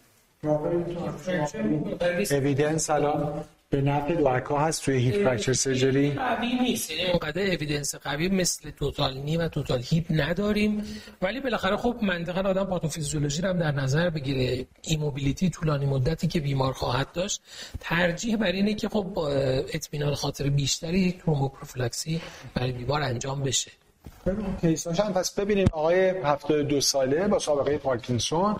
و یه falling down و کاندیدای total hip arthroplasty. پس مریض مثلا میشه در حقیقت DOAC بگیره و عملا مریضی هم هست که تا 35 روز بهتره که ادامه پیدا بکنه. و دوز دوزاش هم مهمه. یعنی مثلا در مورد بیماری که قراره apixaban استفاده بکنه این بیمار indication مثلا 5 میلی گرم BID رو نداره. یعنی بعد همکار حواسشون به دوز پروفیلاکسی درمان باشه. حالا در مورد apixaban 2.5 میلی گرم BID استفاده میشه. بالاخره این دوز نیاز به adjust کردن تا GFR کمتر از 15 هم نداره. یعنی اینقدر نگرانی در مورد این موضوع نیاز نیست داشته باشیم. بعد در کسایی که GFR خب خیلی پایین دارن باز نه LMWH می‌تونیم استفاده بکنیم. نه این باز بیشتر باید به فکر unfractionated heparin باشیم. حواستون به داروخونم باید باشه که به جای apixaban دو و نیم بیایدی ریوروکسابان دونیم بیایدی به مریض اتفاق میفته. case 11 هممون آقای 56 ساله ای هستن که در حقیقت یه tibia fracture دارن و گچ گرفتن بعد از یه car accident. الان با توجه نکاتی فرمودین دیگه نیازی ندارن. درسته؟ اگر multiple trauma نباشه یعنی شکست بله multiple trauma نباشه فقط tibial fracture تنها باشه جز case اییه که خب low risk در نظر گرفته میشه یعنی بیمار ambulatory ه و عمدتا preventive measure هایی که ما در نظر می‌گیریم عمدتا early ambulation خود بیماره. که فقط اون باید انجام بشه. حالا بعضی از همکاران ارتوپد باز علاقه زیادی به استفاده از آسپرین برای چنین case هایی دارن. UpToDate endorse کرده خیلی خوب. بله. یعنی گفته مریضای non high risk مثل همین مریضا که مثلا شکستگی زیر زانو دارن و یه risk factor دیگه هم دارن. مثلا obese مثلا heart failure ه گفته اینجا آسپرین option خوبیه و آره ارتوپدام زیاد میدن. آره جالبه. یه نکته که قنواتی اشاره کردن که خوب شد فرمودین این که در حقیقت high risk علاوه بر total hip و total knee و hip fracture surgery multiple fracture هم میشه. یعنی مریض car accident که حالا شکستگی مختلف داره عملا اونم مریض high risk تلقی میشه. و case آخر این سناریو حالا آقای 34 ساله soccer player و الان می‌خوان یه knee arthroscopy بکنن. indication ی خب low risk که تو به خصوص مداخلاتی که توی مفصل زانو و شانه انجام میشه. خاطر که باز ریسک bleeding هم بالاتره. خیلی indication مداخله ای نداره. ضمن بیمار هم به صورت می‌تونه ambulate بشه. خیلی اندیکاسیون مداخله نداره. باز در همه این مواردی که میگیم اندیکاسیون مداخله نداره یه دقیقاً clinical background clear رو ما میگیم. درست. اگر بیمار سابقه VTE داشته باشه. بله. دقیقاً. دقیقاً. اگر بیمار یه سابقه family history حالا VTE به خصوص به صورت familial داشته باشه خودش قبلا سابقه داشته باشه تو همه این موارد باز الزاما باید به فکر انجام مداخلات باشیم. الزاما نه باز pharmacologic حداقل به عنوان درمان های mechanical باید به فکر پیشگیری از VTE در بیمار باشیم. خود آرتروسکوپی هم همینجوره. با اینکه low risk که فهمیدیم ولی باز در حقیقت میگه اگر شما نگران هستین یا مریض risk factor دیگه هم داره آسپرین option بله. خوبی می‌تونه اینجا باشه. و حالا تو practice کلی orthopedic آسپرین جزء یکی از آره نقش خیلی ویژه‌ای داره. عنوان یکی از درمان‌هایی که استفاده میشه. خیلی خب خیلی متشکرم. ما به جهت زمانی خوب هستیم. یعنی یک ساعت رو پشت سر گذاشتیم. حدودا چهار تا سناریو رو هم در حقیقت پشت سر گذاشتیم. در حد 4 5 دقیقه هم ما هم audience محترم یه چای در خودشون بریزن و برمیگردیم با چهار سناریوی بعد. خیلی متشکرم. خب خدمتون عرض سلام دوباره دارم. ما ضمن اینکه بعد فکر کردیم که فرصت خوبی برای چای ریختن ولی اون عدد 45 دقیقه دکتر قنواتی هم رد کرده بودیم. برای یه, یه راه هم برای VTE prevention اینه که یه خلاصه ambulation ی وسطش داشته باشیم. عرضم به خدمت که خب وارد سناریوی پنجم بشیم.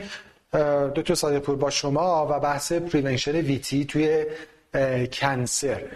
خیلی مهمه. حالا ما منظورمون البته اون بخشی که بیمار بستری میشه برای اقدامات surgical نیست چون خب اونجا بحث بله surgical رو صحبت شد.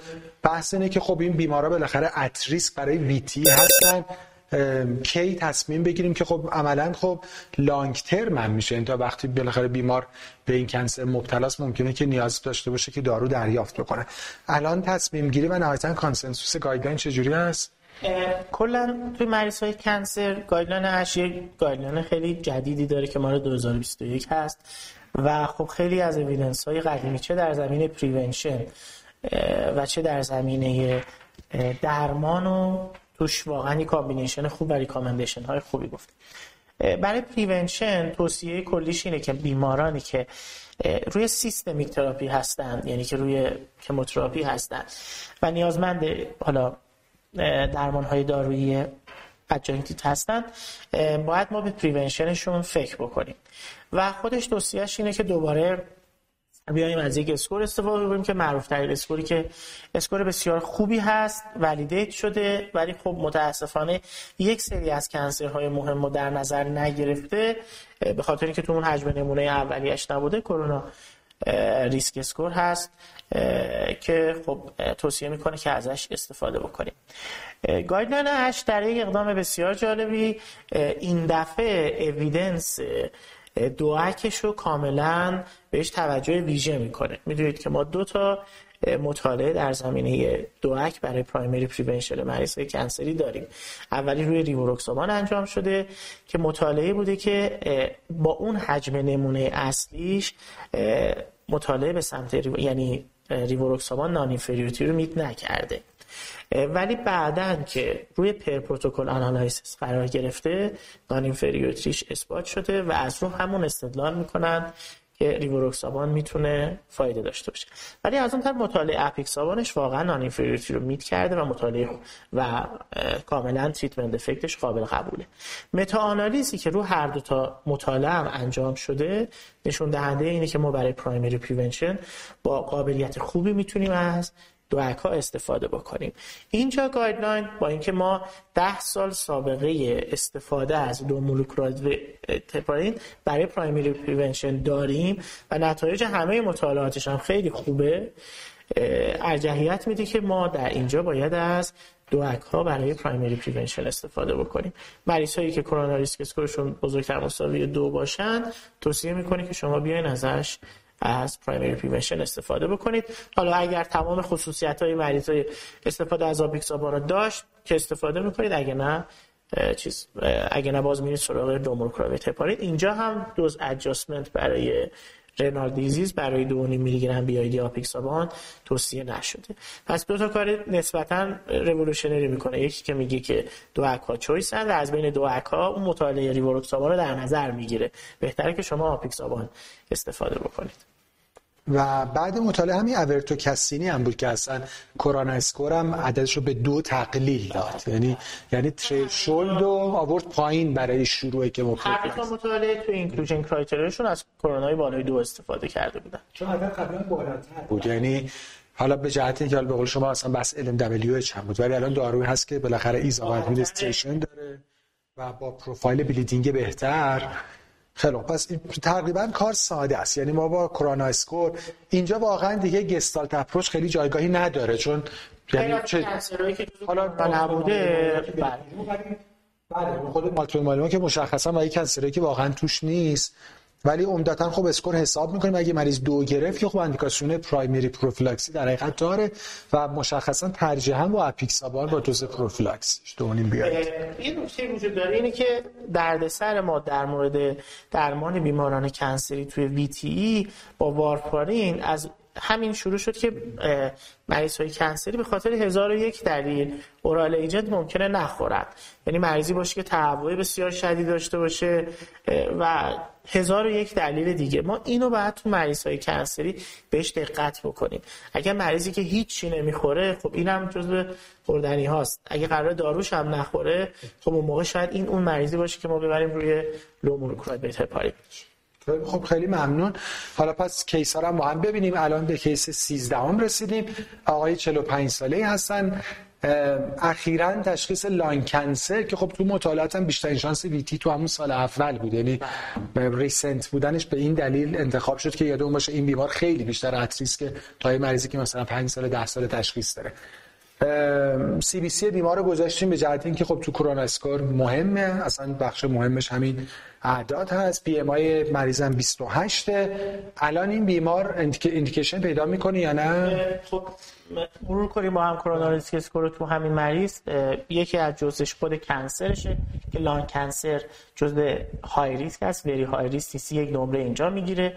هموگلوبین اگر زیر 10 باشه WBC بالای 11000 باشه و پلاکت بالای 350000 باشه. نمره می‌گیرن که خب هیچ نمره ای نمی‌گیره. در نتیجه BMI هم که بالای 35 باشه. در نتیجه خب این مریض فعلا کاندید چیزی نیست. البته اونایی که کار lung cancer می‌کنن معتقدن که lung cancer جمعیتش در مطالعه ابتدایی Khorana جمعیت پایینی بوده و لان کنسر که cancer thrombogenic هست. و یک کمی با این مشکل دارن ولی حالا ما مجبوریم آخر به یک چیزی متوسل بشیم. و حالا این بیمار فعلا indication پس primary prophylaxy نداره. اگه قرار باشه برای بیمار به جهت chemotherapy مثلا یه central venous catheter گذاشته بشه آیا این داستان رو عوض می‌کنه یا نه؟ صریحا در مورد کاتتر central نظر میده که کاتتر central گذاشتن باعث تغییر ریسک مریضتون نمیشه. اینا به نظرم نکات مهمه تو تصمیم گیری چون حالا میگم ما یه چیزی هم گذاشتیم این خودش مثلا شانس ترومبوز و اینا وجود داره. و اگه مریض داره بستری میشه برای یه دوره کوتاه در short infusion chemotherapy باز داستان عوض میشه نه؟ کل داستان primary prevention در مورد مریضی هست که systemic میشه. برای همین غیر از اون چیز پس این بستری به علت chemo داستان عوض نمی‌کنه بستری کوتاه مدت. حالا اگه BMI 37 بشه که خب حالا یه بگیره که دو تا score میشه. و سناریوی بعدم اگه cancer پانکراس بشه که خب نمرش بیشتر بله. میشه باز اینجا من حالا تجربه دو, دو سه تا مریض متاسفانه pancreatic cancer داشتم. اینا همون مریضایی هستن که oral intake شون بسیار پایین میفته و اینو بعد حالا یه جوری و خب cancer پانکراس بسیار thrombogenic هستش. یعنی پس تو این سناریوها فقط تو دو مورد آخر یعنی اگه همون lung cancer با BMI 37 و chemo باشه عملا نیاز داره یا اینکه اصلا مریض cancer ش پانکراس باشه و chemo بخواد که نیاز داره. خب داستان multiple myeloma یه خود خارج از این سیستم. الان case مون آقای 76 ساله هم با multiple myeloma و قراره که thalidomide بگیرن.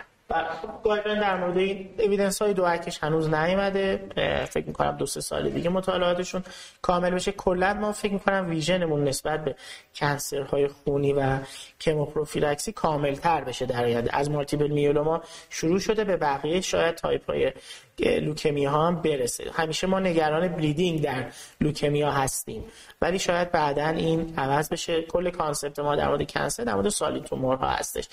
این یک مطلب خب مریض هایی که حالا خانواده از خانواده داروهای مشابه thalidomide می‌گیرند guideline اش پیشنهاد می‌کنه که آسپرین low molecular heparin یا به طرز عجیبی دوز پایین fix weak وارفارین. حالا بعضی جاها گفته که با INR یک و نیم تا دو برای بیماران بدیم.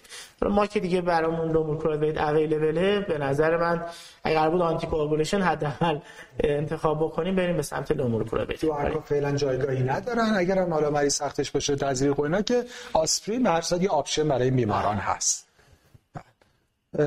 هرچی میریم جلو حالا برای خودم هم هی داره مرور میشه این یادآوری میشه که نقش ویزیت چقدر مهمه تو پزشکی. یعنی واقعا اینا هیچ از جنس procedure نیست.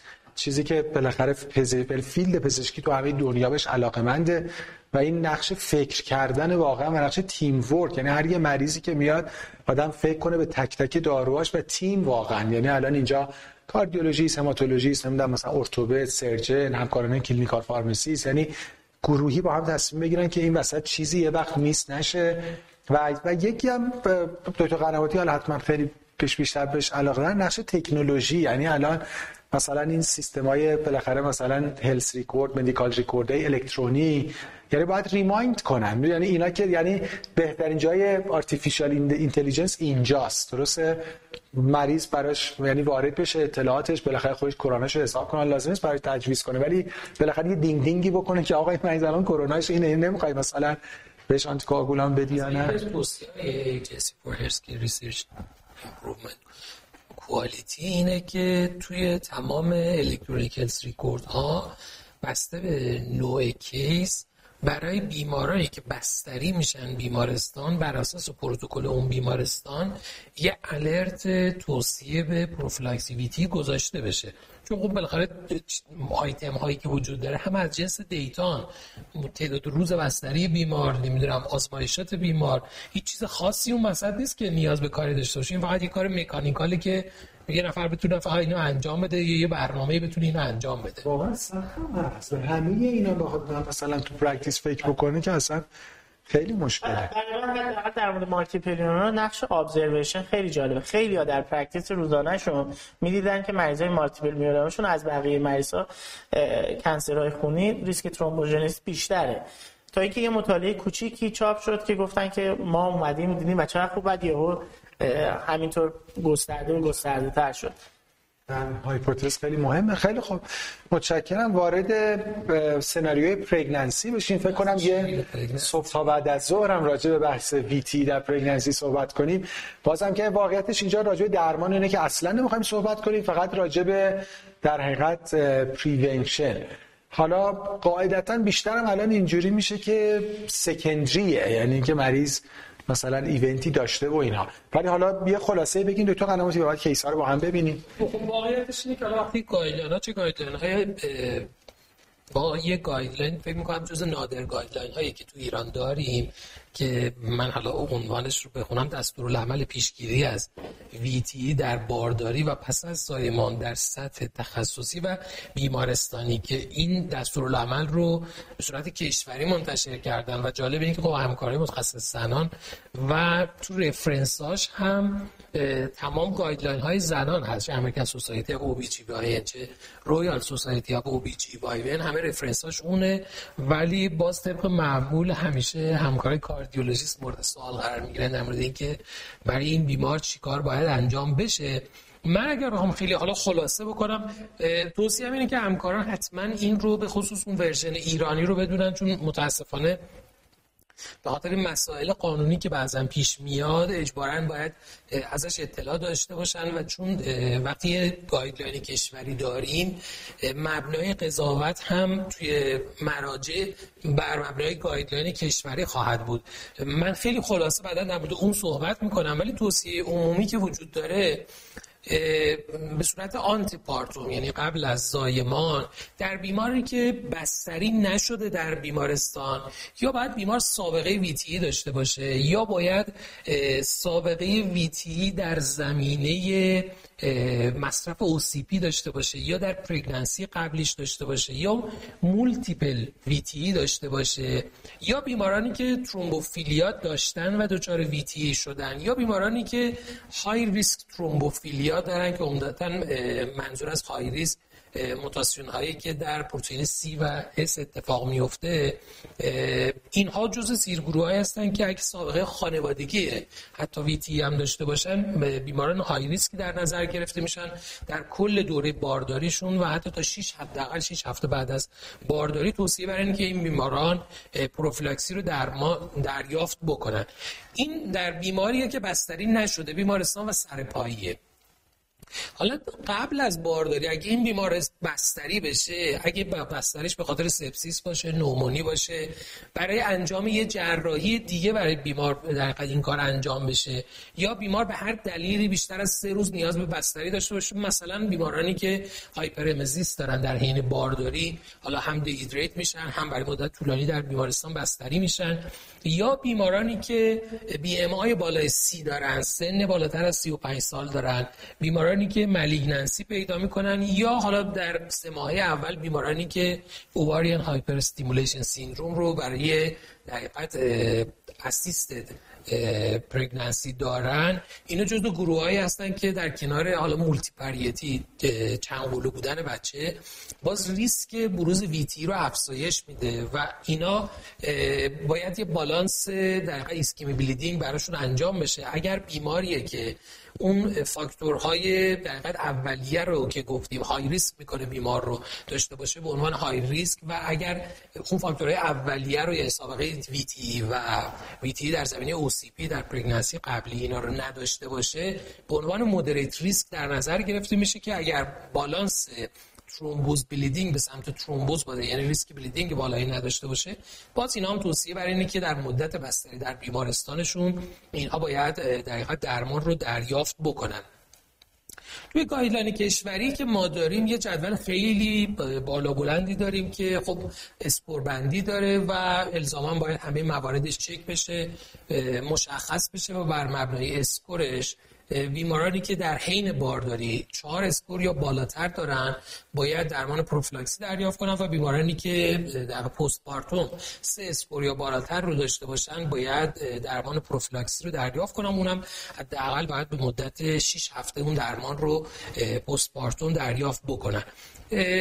حالا اگر بیمار این فاکتورها رو نداشته باشه تنها نکته که میمونه بحث زایمانه که حالا سزارین یه ذره ریسک ترومبوز رو افزایش میده. ولی در این موارد همه توصیه ها بر early ambulation early discharge مریضه و نهایتا مداخلات medical ی mechanical ی که باید برای بیمار انجام بشه. نکته که در مورد به خصوص assisted reproductive therapy که فکر می‌کنم زیاد هم در حال حاضر هست اتفاق میفته مشاوره میدن به همکاران cardiologist. این بیماران توصیه guideline اینه که routinely نیاز به thromboprophylaxis ندارن. ولی اگر بیماری دچار severe در ovarian hyperstimulation syndrome بشه یعنی بیمارانی هستن که درد شکم تهوع استفراغ پیدا می‌کنن اینا اندیکاسیون pharmacological therapy رو هم پیدا می‌کنن. فکر می‌کنم احتمالا در سالهای آینده با مداخلاتی که داره زیاد انجام میشه احتمالا این case ها هم بیشتر خواهند شد و همکاران بیشتر با این case ها مواجه میشن. این مواردی که عمدتا در مورد حالا بارداری باید مد نظر داشته باشیم در مورد بیماری که بستری میشه به خصوص در بیمارانی که ممکنه complication های obstetric رو داشته باشن همیشه concerning های bleeding رو باید در نظر داشته باشیم. و خب با توجه به اینکه ما knowledge ی در این زمینه نداشتیم شاید بیشترین قضاوت رو همکار متخصص زنان باید در این زمینه انجام بده که بالاخره این case ی هست که placenta previa ست خونریزی داره در ریسک خونریزی هست یا نیست.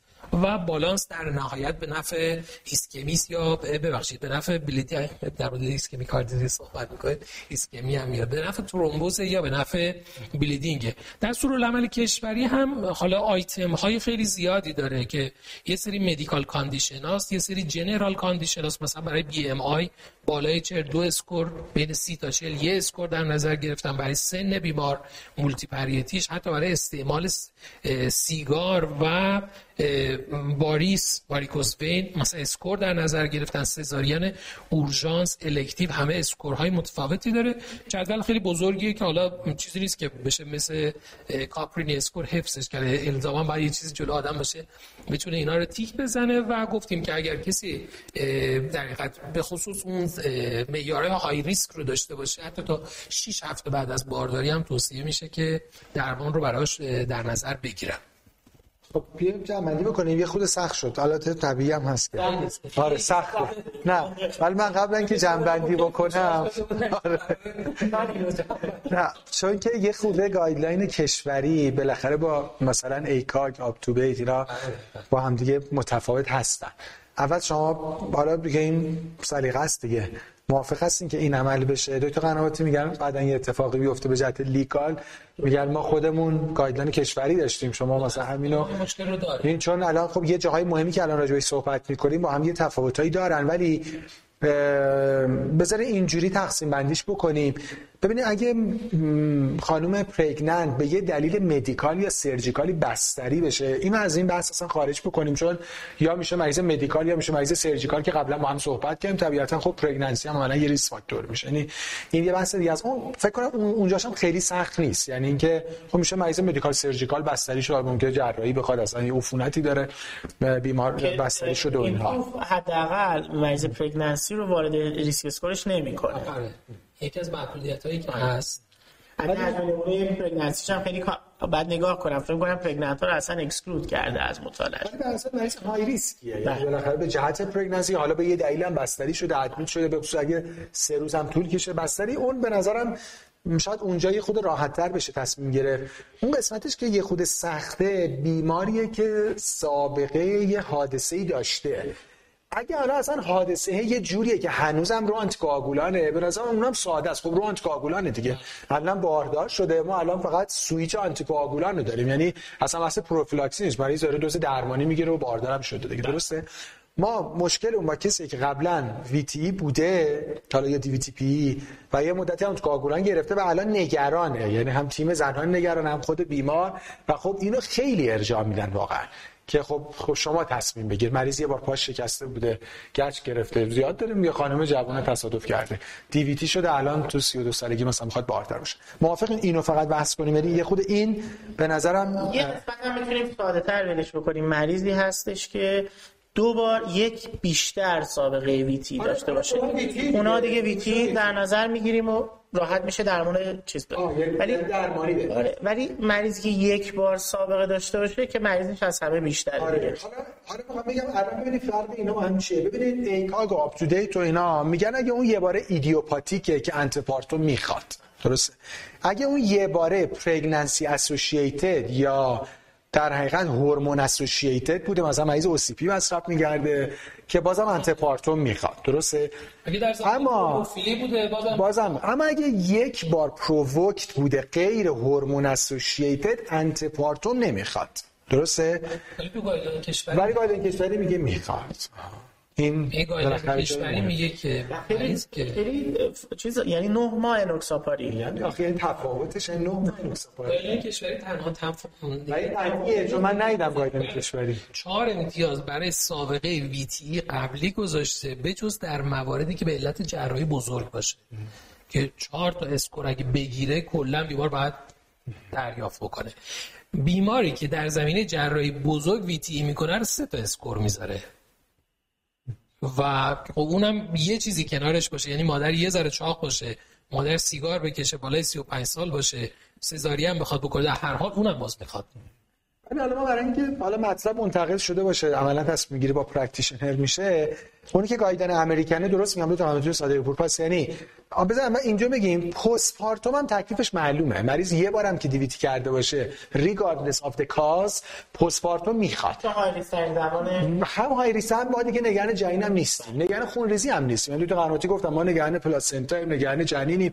وقتی بارداری تموم شد خب تموم شد دیگه ما می‌خوایم 6 هفته به مریض آنتیکواگولان میدیم خب بدیم دیگه. پارتوم هم باز در guideline کشوری و guideline های دیگه اختلافی نیست. چه provoked چه unprovoked فرقی نمی‌کنه. می‌خواد.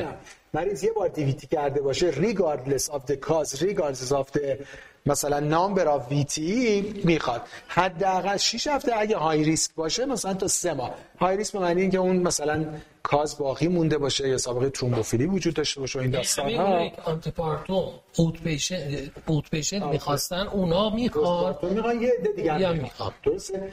الان تنها تفاوت اینه که گایدلاین امریکن یک گروه رو میگن آنتیپارتوم. نمی‌خوان اونم سینگل وی تی ای های پروواکت نان استروژن اسوسییتد درسته؟ یعنی پس ولی معاملا سر یه دونه به هم نزنیم مشکل.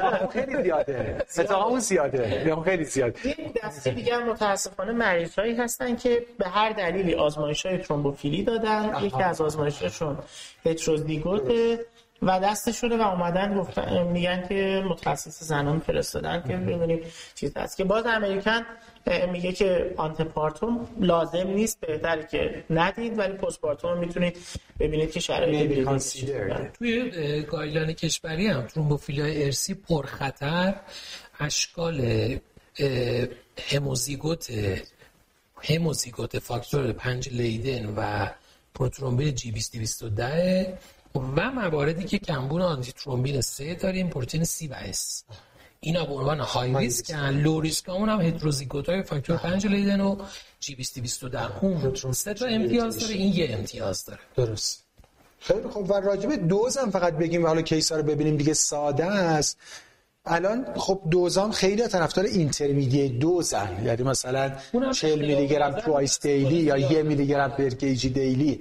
حالا حداقل guideline American که خیلی هاشون اینجوری یعنی مثلا خود خیلی فکر که بالاتر میره توصیه می‌کنن که دوز prophylaxis شون رو از 40 به بیدی. بی دی یا تقریبا. یه میلی گرم per kg daily. یعنی intermediate dose guideline کشوری چیه اینجا فرق داره؟ همینه که prophylactic dose رو برای وزن 50 تا 90 کیلوگرم گذاشته که اون رو گفته هر 24 ساعت 40 میلی گرمه آره. ولی intermediate dose رو 40 میلی گرم BID گذاشته و باز توصیه اینه که با افزایش سن بارداری بریم به سمت اون یعنی مصرف کردن این دوزش. حالا تقریبا case ها مشخص شد. پس خانم 32 ساله با سابقه DVT به دنبال یک car accident و گچی که گرفته بودن و الان می‌خوان باردار بشن بر اساس guideline American. antepartum نمی‌خواد. postpartum may be considered اما میگیم بر اساس guideline کشوری در هر دو حالت نیازه The same case with history of DVT following 3 months of OCP use در هر صورت بر اساس همه guideline ها antepartum postpartum نیاز داره و the same case with unprovoked DVT و protein C deficiency هم که خب حتما می‌خواد دیگه است. بله یعنی خیلی مریض بارداری هم.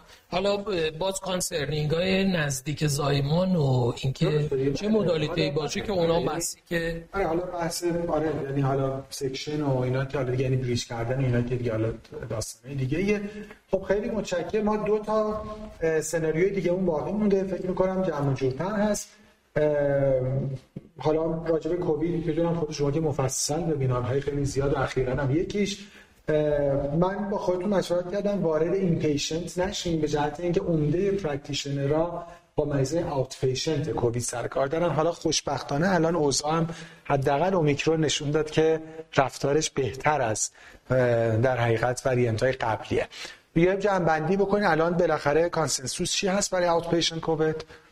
خوشبختانه ما یک مطالعه چاپ شده خوب الان داریم. ACTIV-4 در واقع مریض هایی که outpatient هستن اومده روی apixaban دو نیم اگه اشتباه نکنم apixaban پنج و آسپرین تقسیم بندی کرده و دیده که در نهایت مریض های outpatient به صورت کلی generally از پروفیلاکسی VTE سود نمی‌برن و فقط موجب افزایش bleeding شده. قبل از مطالعه ACTIV-4 خب چندین مطالعه با حجم نمونه نسبتا قابل توجه بودن که اونها هم هم PADUA ها حساب کرده بودن هم اومده بودن IMPROVE حساب کرده بودن برای همین مریض های patient و نتیجه گرفته بودن که شاید در این مریض با این کلاس شما می‌تونید از اینها استفاده بکنید. ولی خب من شخصا فکر کنم که وقتی ما یک رندومایز کنترل شایل خوب داریم که حجم نمونهش هم واقعا قابل توجه هست و کاملا به مسئله پرداخته. و بر همین جایی برای صحبت دیگری نمیمونه. من فکر می‌کنم که هممون دیدیم که ما حجم وسیعی از DOAC ها در زمان کووید استفاده شده. خیلی وقتها میان D-dimer چک می‌کنن بر اساس D-dimer تصمیم می‌گیرن. هیچ کدوم از این روش ها approve نشده که ما بیایم حالا بر اساس CRP بر اساس D-dimer بیایم تصمیم گیری کنیم. مریض outpatient مون چه جوری هست؟ یه بحث کوچولویی هستش که مریض یک سری از مریض ها در دوران کووید ذاتا inpatient بودن ولی outpatient manage شدن. تو خونه می اومدن رمدسیویر می‌گرفتن. اونجا هم بستگی داره. اگر مریضمون به شرایط مریض inpatient خورد خب اونجا بعد بر اساس اون در مورد پروفیلاکسی VTE ش در نظر بگیریم. ولی generally مریضی که ذاتا outpatient باشه ما evidence خوبی داریم. که احتیاج به پروفیلاکسی وجود نداره. چه مریضی که از اول outpatient چه مریضی که بستری میشه و بعد discharge میشه. در مورد مریض بستری و discharge ما مطالعه MICHELLE داریم. مطالعه که اون اومد که مطالعه تقریبا میشه گفتش که اکشن همین بود اکشن فقط در مورد همون گروه آدم هستن که مطالعه رو طراحی کردن ولی با دو تا hypothesis مختلف. اکشن در حوزه مریض in-hospital داره نظر میده ولیکن مطالعه MICHELLE در مریضی که discharge شده. مطالعه MICHELLE مطالعه مثبت هست یعنی به نفع DOAC در اومده. ولی یه کمی در دیزاینش به نظر می‌رسه که حالا اینی که واقعا مریض خب همه مریض اومدن روتین سونوگرافی شدن در مطالعه. یعنی در اون فاصله سی و خورده یا چه روزی که بررسی شدن همه در یک فاصله زمانی سونوگرافی شدن. و مریض های دیستال دیویتی و همه اینا حساب شدن. و بعضی وقت پروتکل دقیق این مطالعه که کی سونوگرافی کرده و چگونه انجام شده نیستش. ولی در اصل ما برای پست یه مطالعه حدود 300 خورده ای نفری داریم که به نفع DOAC هست. البته یکی از inclusion criteria دوباره فکر می‌کنم IMPROVE بوده که اگر بالای دو باشه وارد MICHELLE شده. برای من در مورد post-discharge ترجیح میدم که case to case صحبت کنیم ببینیم که کی ریسکش بالاتره و بعد extended انجام بدیم. خصوصا مرینیر کووید هنوز مطالعهش جوابش حاضر نشده و ولی گایدن امریکن سوسایتی اف هماتولوژی هم با اینکه میشل رو دیده ولی توصیه نمی‌کنه درسته؟ مطالعه که یک کمی مشکل هست. خب یعنی گایدلاین بیس نگاه کنیم فعلا امریکن سوسایتی اف هماتولوژی ریکامند نمی‌کنه پوست شارژ من یعنی یعنی تو زنمی که نمی‌کنه. اینجوری الان. خیلی خب تعداد case ایی که دارن می‌خورن خیلی بیشتر از این حرف هست یعنی ما می‌تونیم رو خودمون آره ما پس یعنی بخوایم جمع‌بندی بکنیم مریضی که اصلا از اول outpatient ه که واقعا هیچ recommendation ی نداره trial ACTIV هم داریم که حالا تا حدودی خیالم راحت فعلا.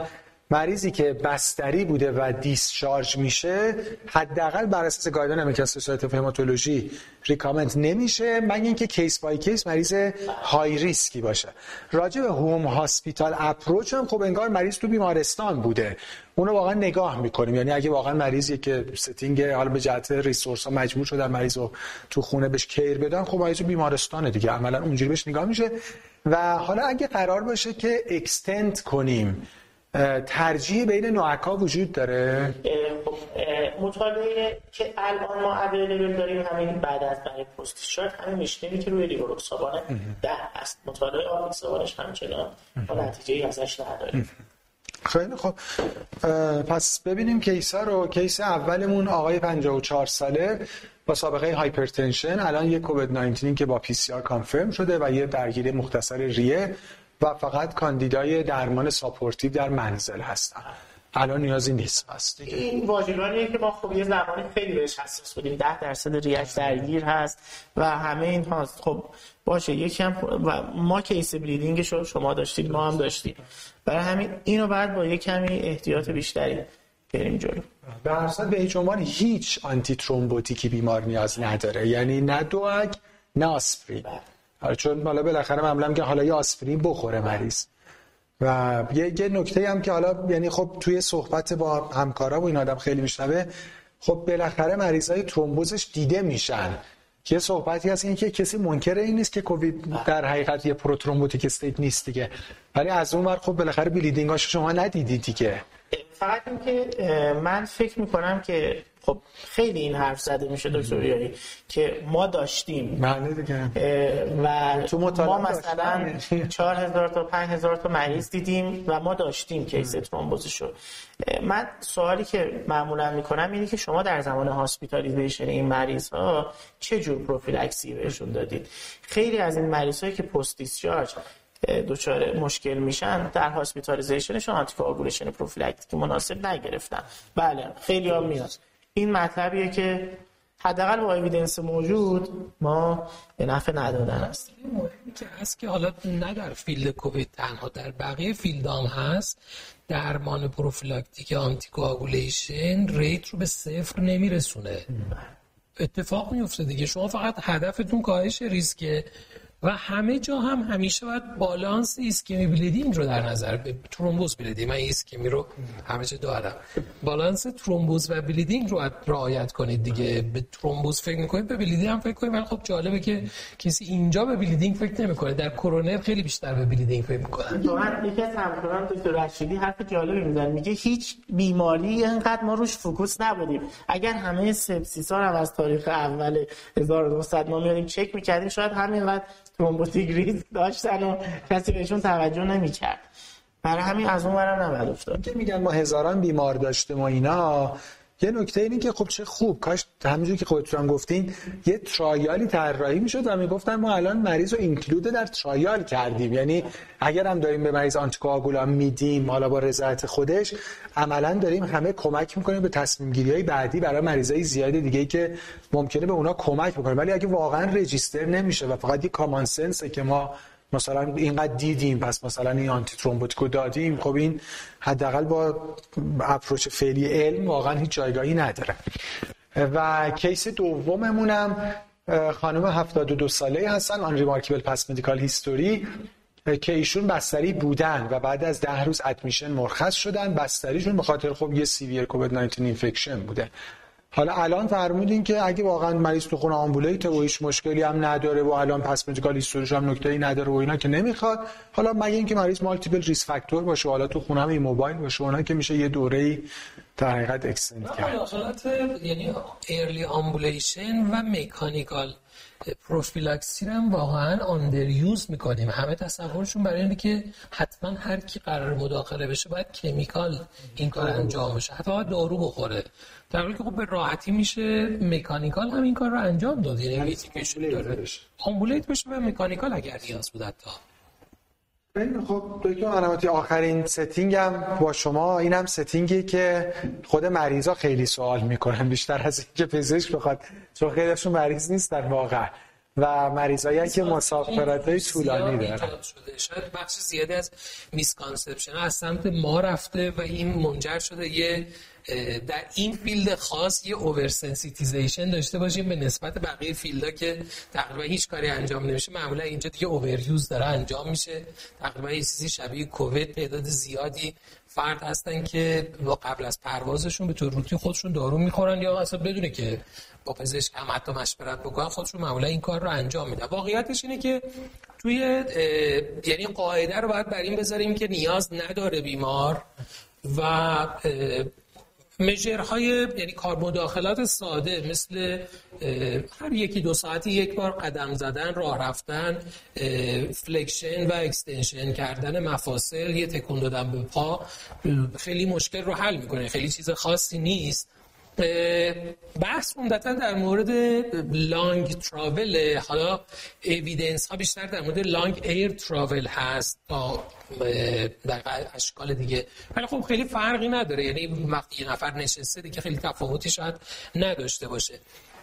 معمولا برای بحث مسافرت های بیشتر از چهار ساعت این موضوع مطرح میشه که خب هرچی مدت زمان بیشتر باشه احتمال و ریسکش افزایش پیدا می‌کنه. ریسک اصلی مربوط به کسایی هست که خودشون یه prothrombotic state رو دارن یا cancer دارن یا سابقه جراحی 6 هفته اخیر داشتن pregnancy بیمار داره بیمار OCP داره استفاده می‌کنه. کسایی هستن که اوبسیتی دارن سابقه ترومبوفیلی شناخته شده دارن. دارن بیا خیلی سنای خیلی بالا اینا عمده کسایی هستن که دچار در این عوارض میشن. به خصوص در مورد حالا ایر تراول چند تا چیز مهمی که میگن زمین سازش هست. یکی اینکه افراد میان دارو می‌خورن و کل سفر رو می‌خوان بخوابن. این یه یعنی اینکه بتونن تحمل کنن مسافرت رو این اتفاق میفته یا به خصوص مصرف نوشیدنی های الکلی حین سفر یا توی کسایی که سفر یعنی motion sickness دارن تهوع استفراغ حین سفر دارن و dehydrate میشن حین سفر. باز این موضوع یه ذره prominent تر و برجسته میشه. وگرنه خیلی نکته شاید نگران کننده نداشته باشه. بحث اصلی همون stasis هست و بی تحرکی که خب به تبع با تحرک و فعالیت داشتن این کنترل میشه. حالا در پرواز با راه رفتن حین پرواز در مسافرت های جاده توقف پیاده شدن و یه قدم کوتاهی زدن می‌تونه جلوی بروز این حوادث رو بگیره. و به عنوان یه general rule نیاز به مداخله نیست مگر کسی high risk باشه. اگر کسی high risk باشه شامل اون مواردی که گفتیم افراد prothrombotic state هستن که اونها باز توصیه اینه که قدم اول در ambulation و mechanical prophylaxis باشه استفاده از در compression stocking و به ندرت در مواردی که بیمار سابقه VTE در اپیزودهای قبلیش داشته باشه pregnancy active cancer جراحی ظرف 6 هفته اخیر داشته باشه میشه از prophylaxis استفاده کرد. با سر بحث prophylaxis یش اختلاف نظر زیاد هست. که آسپرین استفاده بشه یه تک دوز LMWH دو تا چهار ساعت قبل از پرواز زده بشه. هیچ کدومش هم واقعیت evidence خیلی قوی نداره که به عنوان یه در توصیه نت و definite باشه. evidence های بسیار ضعیفی هم هست در این زمینه. ولی اگر قرار استفاده بشه فقط محدود به چنین سناریویی خواهد بود و نیاز به مصرف روتین اون هم نیست. American Society of Hematology هر ستاشو endorse کرده. یعنی هم LMWH و هم compression یعنی در حقیقت graduated compression stocking و هم آسپرین رو.